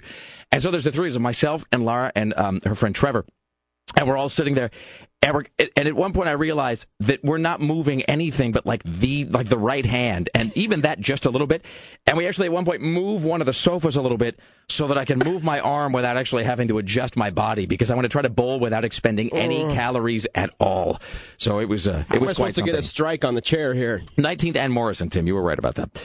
Uh, so that is. Uh, so anyway, so the Nintendo Wii and the bowling and the breast cancer uh, uh, fundraising that is happening. That is happening uh, tomorrow at 2 p.m. at Guardian Games, and they're at 303 Southeast Third. So that's it's a pretty good cause, and I like raising money for breast cancer awareness, but I don't like to um, work for it. So this is perfect. How can I do? It? And honestly, Guardian Games is really cool. Like It- it's like it's it's like I've it's dragged exactly Sarah there to all it my nerd events, and it's fantastic. It's amazing. It It's is- to watch people like playing these role playing games. From a sociological perspective and like an anthropological like, pr- uh, perspective, it is fascinating. Look, and I don't care It whether absolutely you, is. you game, don't game, you plan on being a gamer at some point, doesn't matter. Uh, you go there, it, it- it is just, it is just a, a really, really unbelievably interesting place to spend a little bit of time. So, but since it's owned by women, the people tend to be a lot cleaner. Yeah, that's So that's a big plus. I should also point out that the women in question are hot. So that too. All right, uh, Aaron Duran, geekinthecity.com is the website. And again, congratulations on uh, on this great piece in the Portland Mercury. You can read it. It's uh, page 17 of the new uh, issue, ladies and gents. Thank you. All right, coming up at 8 o'clock, Dax Holt from TMZ at 820, our True Blood predictions for this coming Sunday. You stay there. We're live from beautiful downtown Portland. It's Friday. More of the Rick Emerson Show in mere moments. Only on Rock 101 KUFO Portland.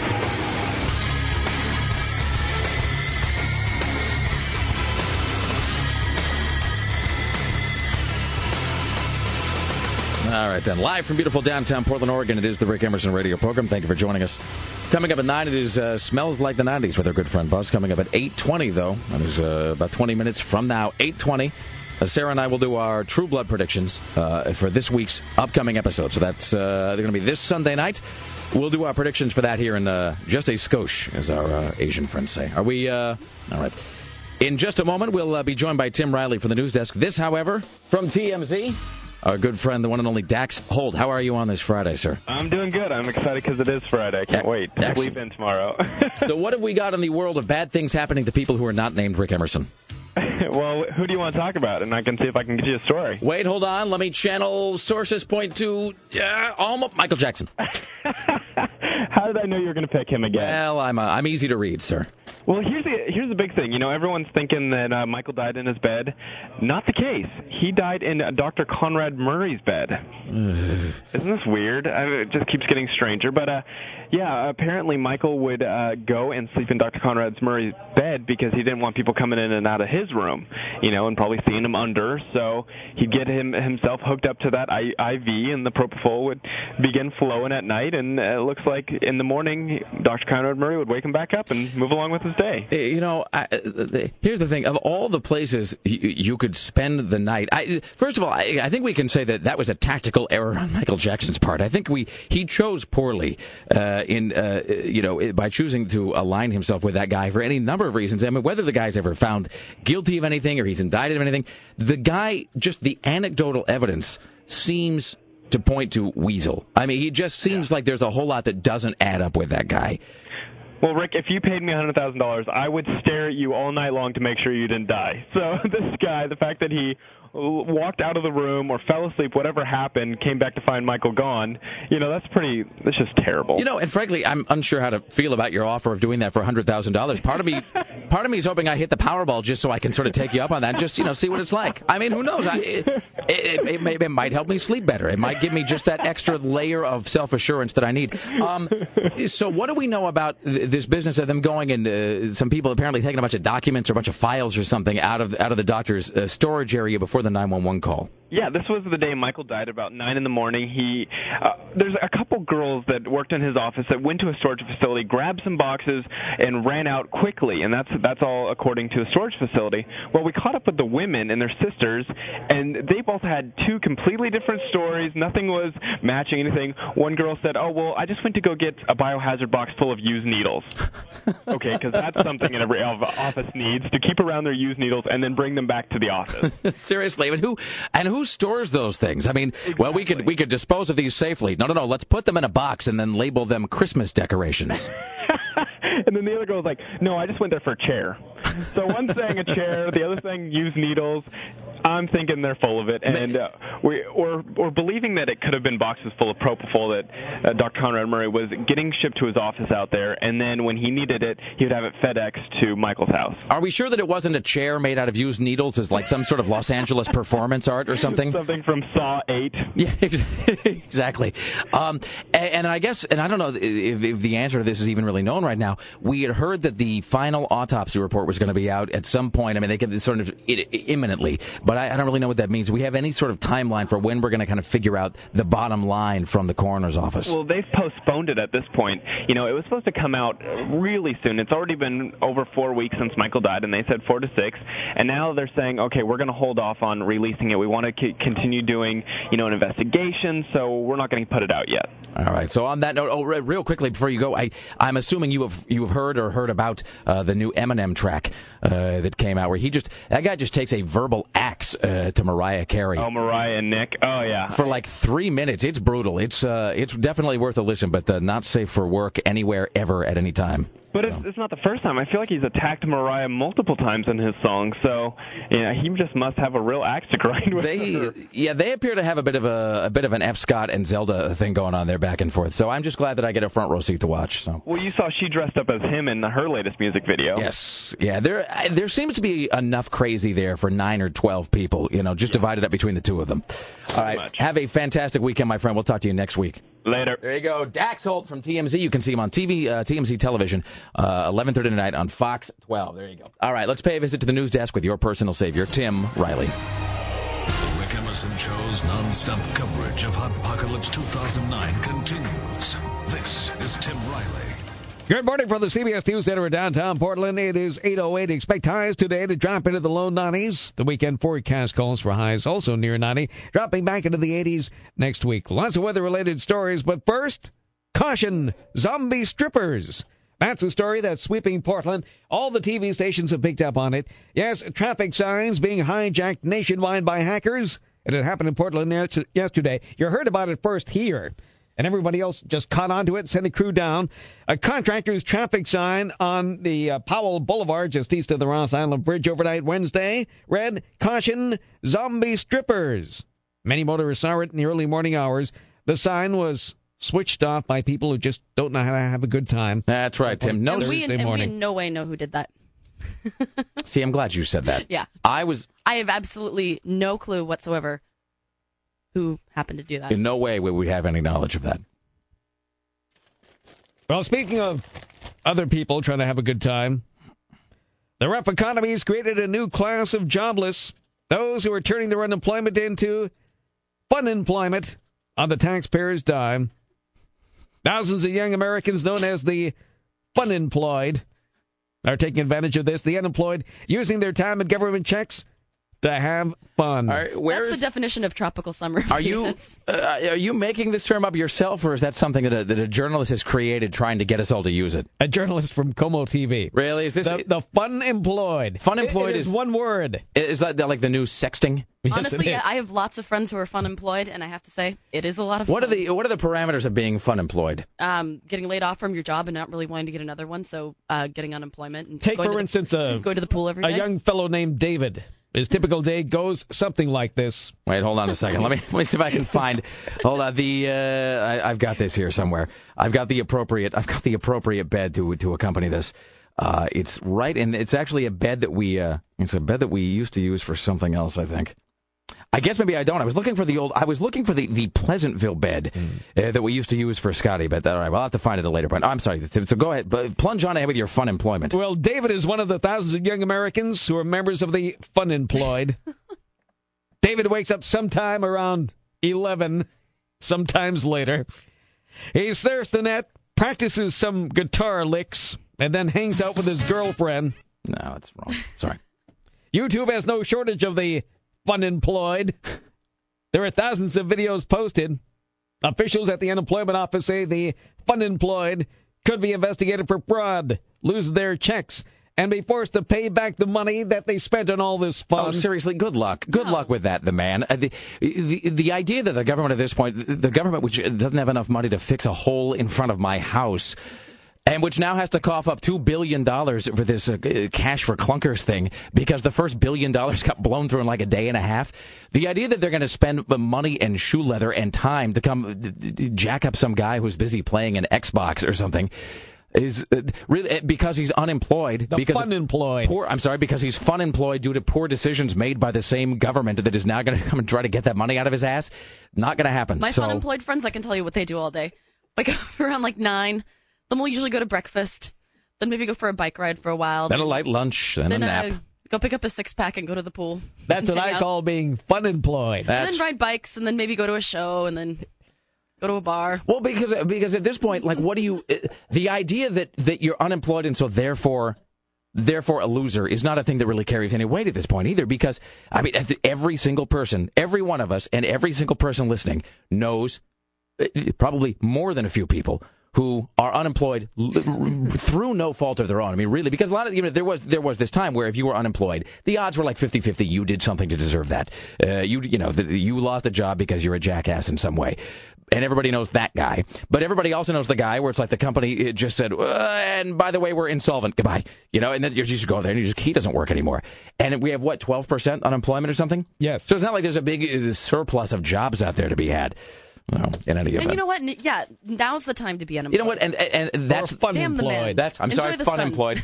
and that's the other thing that I think all of us have said to people at one time. Because we'll get people who call up and they say they lost their job or they got laid off or they're between gigs or whatever.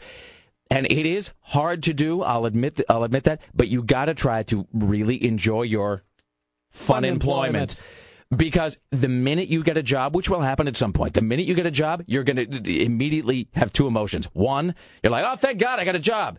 Two, ah, crap, I got to get up on Monday. And you will then lament that you did not wring every moment of enjoyment out of your Fun fun, employment. employment. So that's what I'm telling you right now. You just uh, drink deeply from the cup of slack uh, because you just you just don't know when that moment's going to get taken away, and then you got to start getting up at six o'clock and go kiss some guy's ass for eight hours. Although doctors are now warning uh, Portlanders that record heat and booze don't mix. That's a lie, Tim. They mix perfectly. They mix very well. There are no two things that mix more perfectly than that. Perhaps they're not consulting with the fun employed. And maybe just mix like a big bag of thumbtacks in there somehow, just to, to like uh, sort of keep it spicy. Uh, as we break, we have listener Carla who sent this in. She says, "Can I win the best headline of the day sent in by a listener award?" This headline is. Michael Jackson's veins weren't IV friendly from uh, MSNBC. So there you go. No, you uh, you win nothing but our love and esteem. However, if you are caller number 10 right now at 503 228 4101 503 228 4101. You're going to win yourself a family four pack of tickets to the Demolition Derby. That happens at the Washington County Fair this Sunday. That is the second. Gates open at 6. All the action starts at 7. You'll win yourself a pair of uh, passes, or rather a family four pack of uh, passes to that right now if you are caller 10 at 503 228 4101. All right, straight ahead at 820, we have True Blood predictions for this Sunday. Stay there. The Rick Emerson Show is live from beautiful downtown Portland. It's Friday. This is The Rick Emerson Show on Rock 101 KUFO. Broadcasting in color. Huh? Yeah, that's right. Who's rigged now, Mr. Riggy Man? The Rick Emerson Show returns.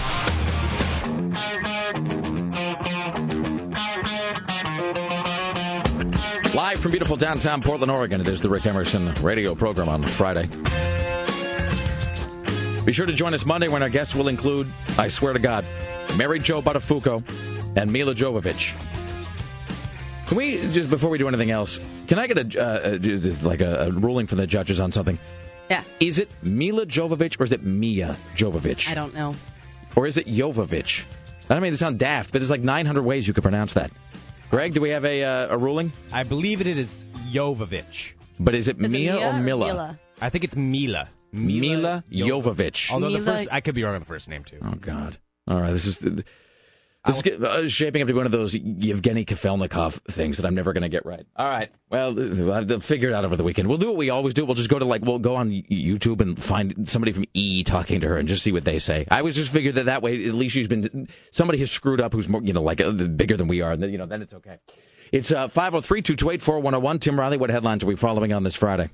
It looks like the heat wave may come to an end this weekend. Hundreds of post offices nationwide are closing down. One here in downtown Portland, my favorite one, too.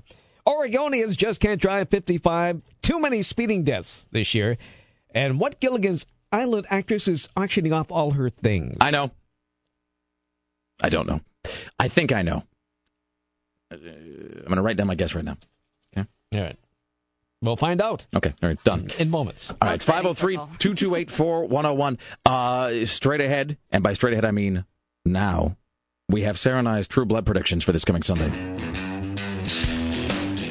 All right, so this Sunday, I believe that I have an idea for, let's say, three things that are probably going to happen. One of them is a little bit of a wild card. Okay. But I think you and I uh, each set aside, was it? Was that what we agreed on? Three? We're going to pick three either developments, plot points, um, uh, revelations, three things either with characters or with the story arc that we're going to uh, that we're going to unfold. Mm-hmm. So now you have seen the trailer for the full season, but you said that it actually doesn't doesn't reveal a whole lot. No, it's just it's just kind of all encompassing because there is this impending vampire war. Of course, isn't And- there always? of course there is. You know, because you've been if you've been watching it, you know that you know the um, Church of the Light or whatever it is is you know trying to trying to wage a war with the vampires. So that's basically what that preview was about. But no, I don't know anything specific that's going to happen. All right, so uh, who wants to do their uh, their predictions first? It should be you or me. I'll go first. Okay. Okay, so this episode, I believe that we're going to find out that Maryann has complete control over Tara. And this is the, the Michelle Forbes character, Yes. the, the the wiggly one, the I one, believe the one who I- does the vibrating thing. I believe that Tara is kind of a lost cause, at least for this episode. I think that she's kind of getting in too deep a little. Um, I believe that um, Sookie is going to find out about Bill. And I'm sorry, you believe that who? Sookie, Sookie and Bill. Um, I, believe she's I believe you meant Thucky. okay. Um, she's going to find out that Bill slept with his maker, and she's going to dump him. And I think that uh, Lafayette's going to snap back this episode, and I think that he's, um, he, since he's dealing vegan and stuff, I think he's going to be uh, more animated, but I think he also might turn bad. Let me ask you this question, and I- and keep in mind that I don't know anything about anything. I have no idea. I don't know any secret information about the show. I don't even. In fact, I, it- it's- as we say like a hundred times a week, I can't believe I care about the. I mean, It's, it's just, the dumbest show it's ever. so badly done. I give it so much thought. And yet, but you know, here's the thing. So do I. But on the other hand, I don't ever go online to look up information because I don't want to have it ruined for me. when in fact, like the show is ruined. Like you know what ruins the show? The show and the fact The that it's so terrible. badly done. That the writing and the all the actors. The writing is like the writing and directing and the acting ruin it. But I don't want to know any spoilers. That take all the fun out of it. Um, uh, let me just ask you this: Have we, since he uh, was released from his vampire captivity? God, we sound like retards. Have we seen Lafayette in the sun? No, see, I think that I thought that he was a vampire for a while there too. You don't think he is now, though? I think that he's Eric's bitch, but I don't think he's a vampire. But that's actually initially what I thought because he looked very ashen Mhm. when he was working in the you know in the kitchen and kind of sassy, and his makeup was different. You could tell. All right.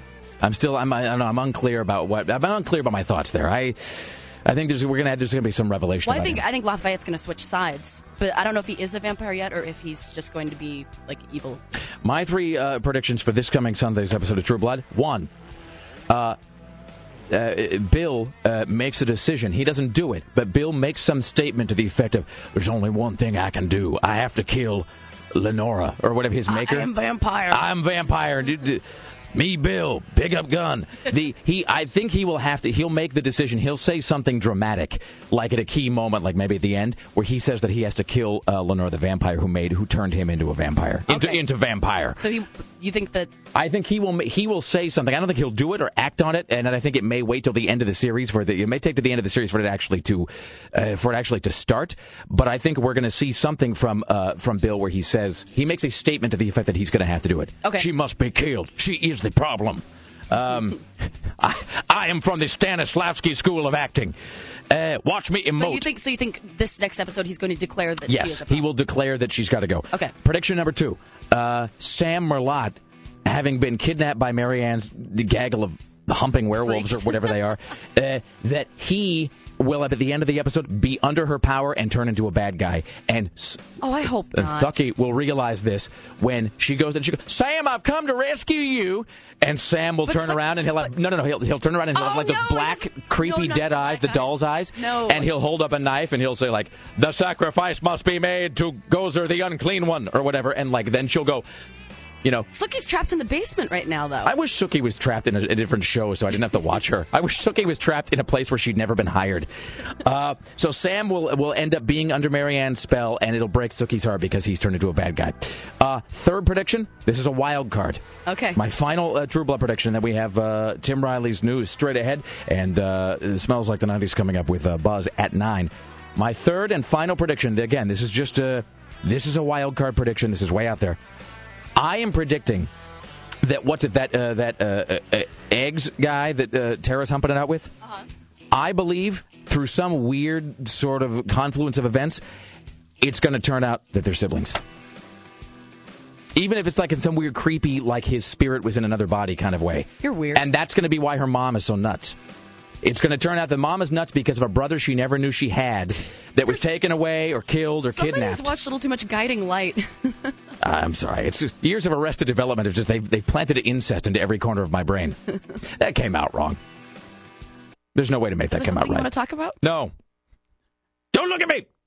All right, it's 503 228 4101. Straight ahead, we have news with Tim Riley. We have Smells Like the 90s coming up with our good friend Buzz. We want to take this opportunity uh, to spread some birthday cheer. First and foremost, uh, to program director uh, and executive producer Christopher J. Paddock, uh, whose birthday is today. And by the way, the walls are lined with pictures of him. And then they've done this great thing of putting photos of things that he is older than. Mm-hmm. Uh, it's like he's older than what, like the Game Boy or something? Yes. And Pong.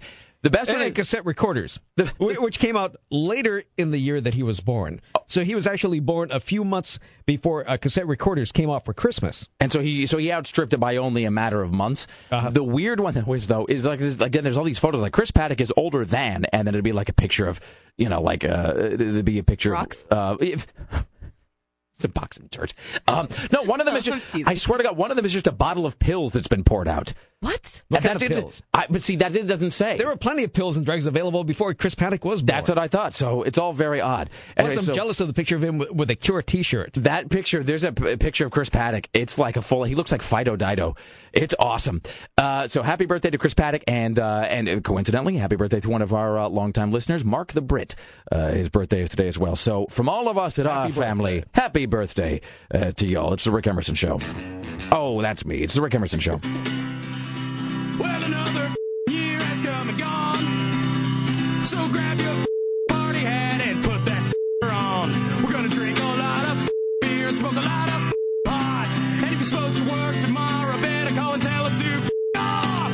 Happy birthday to you. All your friends are here and your family too. Hope you get some action.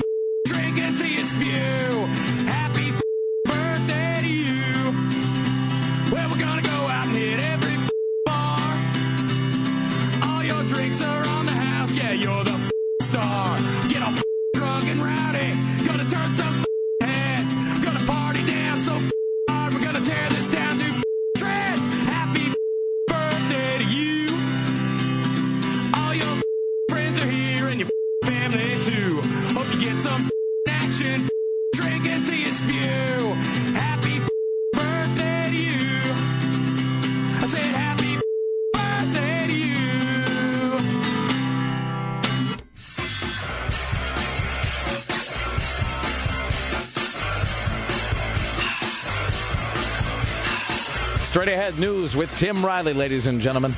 The Rick Emerson Show continues next live from beautiful downtown Portland, Oregon. It is Friday morning. This is the Rick Emerson Show on Rock 101. From the director of Independence Day. I'm a fighter pilot. I belong in the air. Target remains. Repeat. Target remains. Get out of the way. Get out of the way now. Oh my God, I'm looking at a baby. This is the Rick Emerson Show on Rock 101 KUFO. Live from beautiful downtown Portland, Oregon. It is. Pardon me. You know, there is something wrong with my voice. I don't want to gross everybody out, but you know what it is? I'm just going to say this one thing. Oh no. Well, no, no, no. I'm just saying. I had a head cold, you know, a little bit. How do I put it? Now the uh, Okay. getting rid of the head it. cold. That's all I'm Stop saying. I'm just. uh Well, you can't beam it out like on Star Trek, Sarah. This is, we're not at that point yet. It's uh, anyway. Uh, let's do this. The Rick Emerson Show's non-stop coverage of Hot Apocalypse 2009 continues. This is Tim Riley. Good morning, everyone. 846 of the CBS News Center downtown Portland. Today's high will drop into the low 90s. And for the weekend, more of the 90s. Then in the 80s by early next week.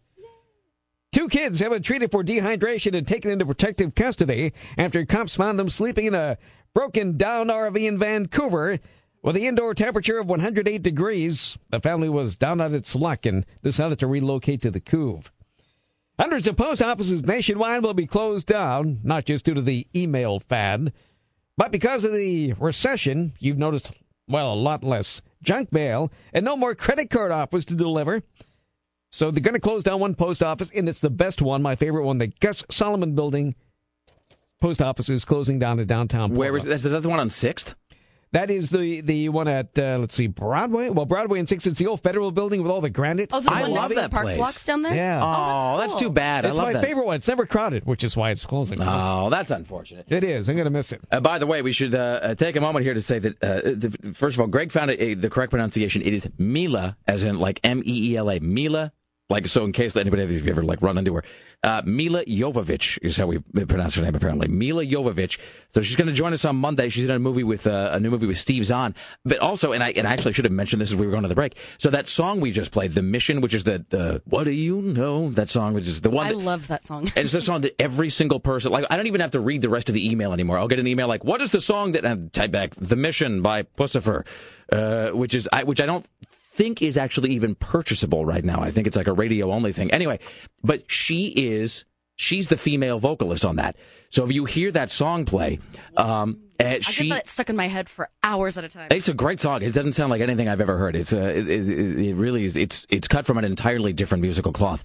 So when you hear that song, that is Milla Jovovich who does the, the female vocals on there. So we're going to ask her about that on Monday. Just FYI. So that's uh, that is Monday. We're speaking with her. Here's Tim Riley. Dawn Wells, who played Marianne, Marianne on Gilligan's Island, is selling all her worldly belongings. That's right. Right here. I Saturday. wrote that down. Here's what's for sale a 1970 Ford F 150 pickup, a Chinese rug, a picture frame cutter, and boxes of lace made by her grandmother. Uh, these aren't really Dawn Wells's possessions so much kind as random. this is like some stuff that was in the house when she moved in. None of the memorabilia from Gilligan's Island will be sold. That's the that, right. So it's like it's some crap that belonged to her grandmother that she found in a drawer somewhere. First come, first serve. Okay. She's, she's 71 years old. Let me go. Let me go now to avoid the rush. She's not selling anything from. Is she saving that for when she's got it? You know, like the, the IRS comes knocking or something. I suppose so. When she gets all Willie Nelson and they find that she owes nine hundred million dollars, Mm-hmm. how could she not be selling any of this stuff from Gilligan's Island? What does she think? You know who buys this stuff that she's selling now? A picture frame cutter? Yes. I don't even know what that is. Don't tell me Buy it it, cuts find out. Don't tell me it cuts picture frames. Like what? Somebody spends their time making picture frames, and they need a picture frame cutter. But I don't understand. A picture frame cutter is just made out of pieces of wood, which you can cut I- with I- anything. I'm not, I'm not sure what it looks like. Sarah, what is a picture frame cutter? Say you don't. I would it. think it was like an exacto knife. See that But sharper. But but but, You're cutting picture frames. I, but Picture frame cutter? but see, I don't. But that's what I mean. I don't know what that is. It's not for the actual wooden frame that you make in a, in the in the shop with like a saw or something. and it wouldn't be for the thing that like you put your uh, you know the picture in because that you could just use again. You could use an exacto knife, or you could just use like scissors or whatever. So the, the, she's selling a thing that isn't related Well, to somebody Gilligan's Island knows and that no exactly what that is, and they're going to be waiting in line to buy it. You know, but you know who goes to buy this stuff from Dawn Wells? Stalkers. Because these are things, the only thing that makes these appealing is that the girl from Gilligan's Island, like, touched them at one point.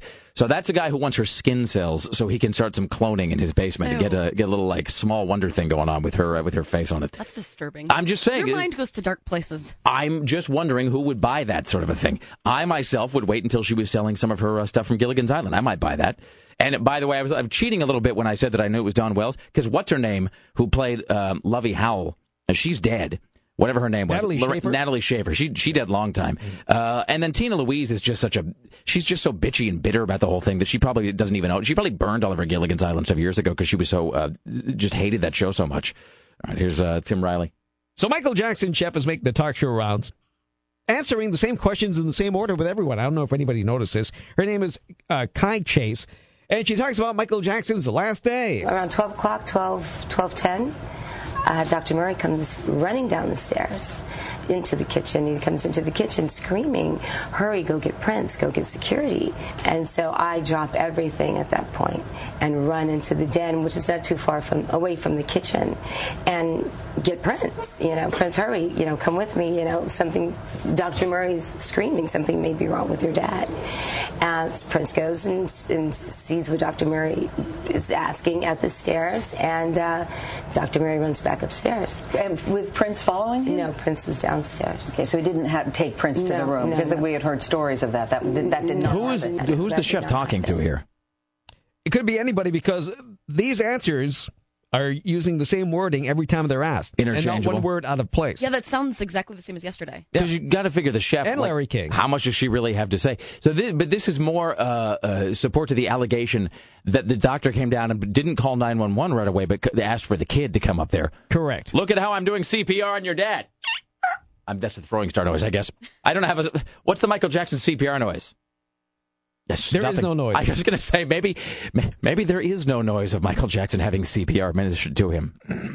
so the but he but it's like he wanted a witness. This- So goes the theory. Anyway, Yeah. it's just an allegation that he wanted a witness to like look how I'm doing these uh, resuscitation measures. Look how I'm attempting to save his life. Please don't sue me. And it- it- which is weird. But it's like the chef. Like, how much lower can we go? Like, where do we where do we go to after talking to Michael Jackson's chef? And by the way, who works in the basement? And it's unconscionable that they didn't ask her what his last meal was. That's what I want to know. Don't you want to know what Michael Jackson's last meal was? And then I they, thought his stomach was completely empty. I thought it was just pills. just pills and uh, just pills and sadness. So the but, but like it's like uh, just so you can use the headline like the Last Supper, and then they would show the chef like you know recreating what it was that Michael Jackson was served uh, before he shuffled off his mortal coil. So I can't. bel maybe they did ask at some point in the interview, but that's the that would have been the first question out of my mouth. We should try to get her on the show just so I can ask her what his last meal was. She'll I'd like go to on know. anybody's show at this point. Well, there you go. We'll uh, we'll make it Let's happen. do it. All right.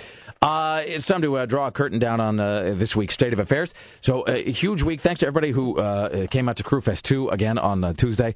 Uh, it was uh, it was good times. And so, you want to be listening for uh, Summer of Rock Part 2 as uh, Staind, Shine Down, Chevelle, Halestorm uh, are going to be the amphitheater at Clark County. That is Monday, August 10th. Tickets on sale now. You go to KUFO.com to find out more information. Uh, so that's coming up. And then, of course, Later on, we have uh, the Pedal to the Metal tour. You can find out more about all of that at KUFO.com. Also at KUFO.com, coming up today at 9 a.m., you're going to be able to uh, get yourself a $50 gift certificate at the dine at Cafe Allegro in the heart of Old Town Tigard, serving authentic. I'm going there this weekend. Really? Yes, I am. I hear really good things about it, actually. And uh, Laura and I are going to be headed that direction as well. So we're going to be getting there. They have authentic gourmet cuisine in a cozy bistro setting, fresh salads, hearty pasta, calzones, pizza, and more. Uh, uh, coming up at 9 o'clock, which is just about five minutes from now. You go to KUFO.com. You can get a $50 gift certificate for just $25 as part of KUFO's half off sale. If you're caller 10 right now, you'll be able to uh, win one of those before you can buy it. 503 228 4101 503 228 4101 if you are uh, caller 10. We want to thank uh, CNN radio correspondent Jim Roope, Ron Livingston, uh, as well as uh, Bryan Batt from Mad Men, Aaron Duran from geekinthecity.com, and Dax Holt from TMZ. Be sure to join us Monday when our guests will include Milla Jovovich and Mary Jo Buttafuoco. Uh, Rick Emerson Show produced today and every day by the lovely and talented Sarah X. Dillon for Rock 101 KUFO. In the newsroom, Tim Riley. On the phones, Greg Nibler, production assistant extraordinaire. At the front desk, uh, Dave Zinn is the gatekeeper, the web mistress. Bridget from upstairs, CBS Radio Portland marketing guru Susan Don't F With Me Reynolds. Executive producer Christopher J. Paddock. Coming up uh, next, it smells like the 90s with our good friend Buzz. My name is Rick Emerson. It is Friday, July 31st, 2009, and that is the frequency. Kenneth, as always, thank you for listening. Be safe. Watch out for snakes. See you on Monday. Bye now.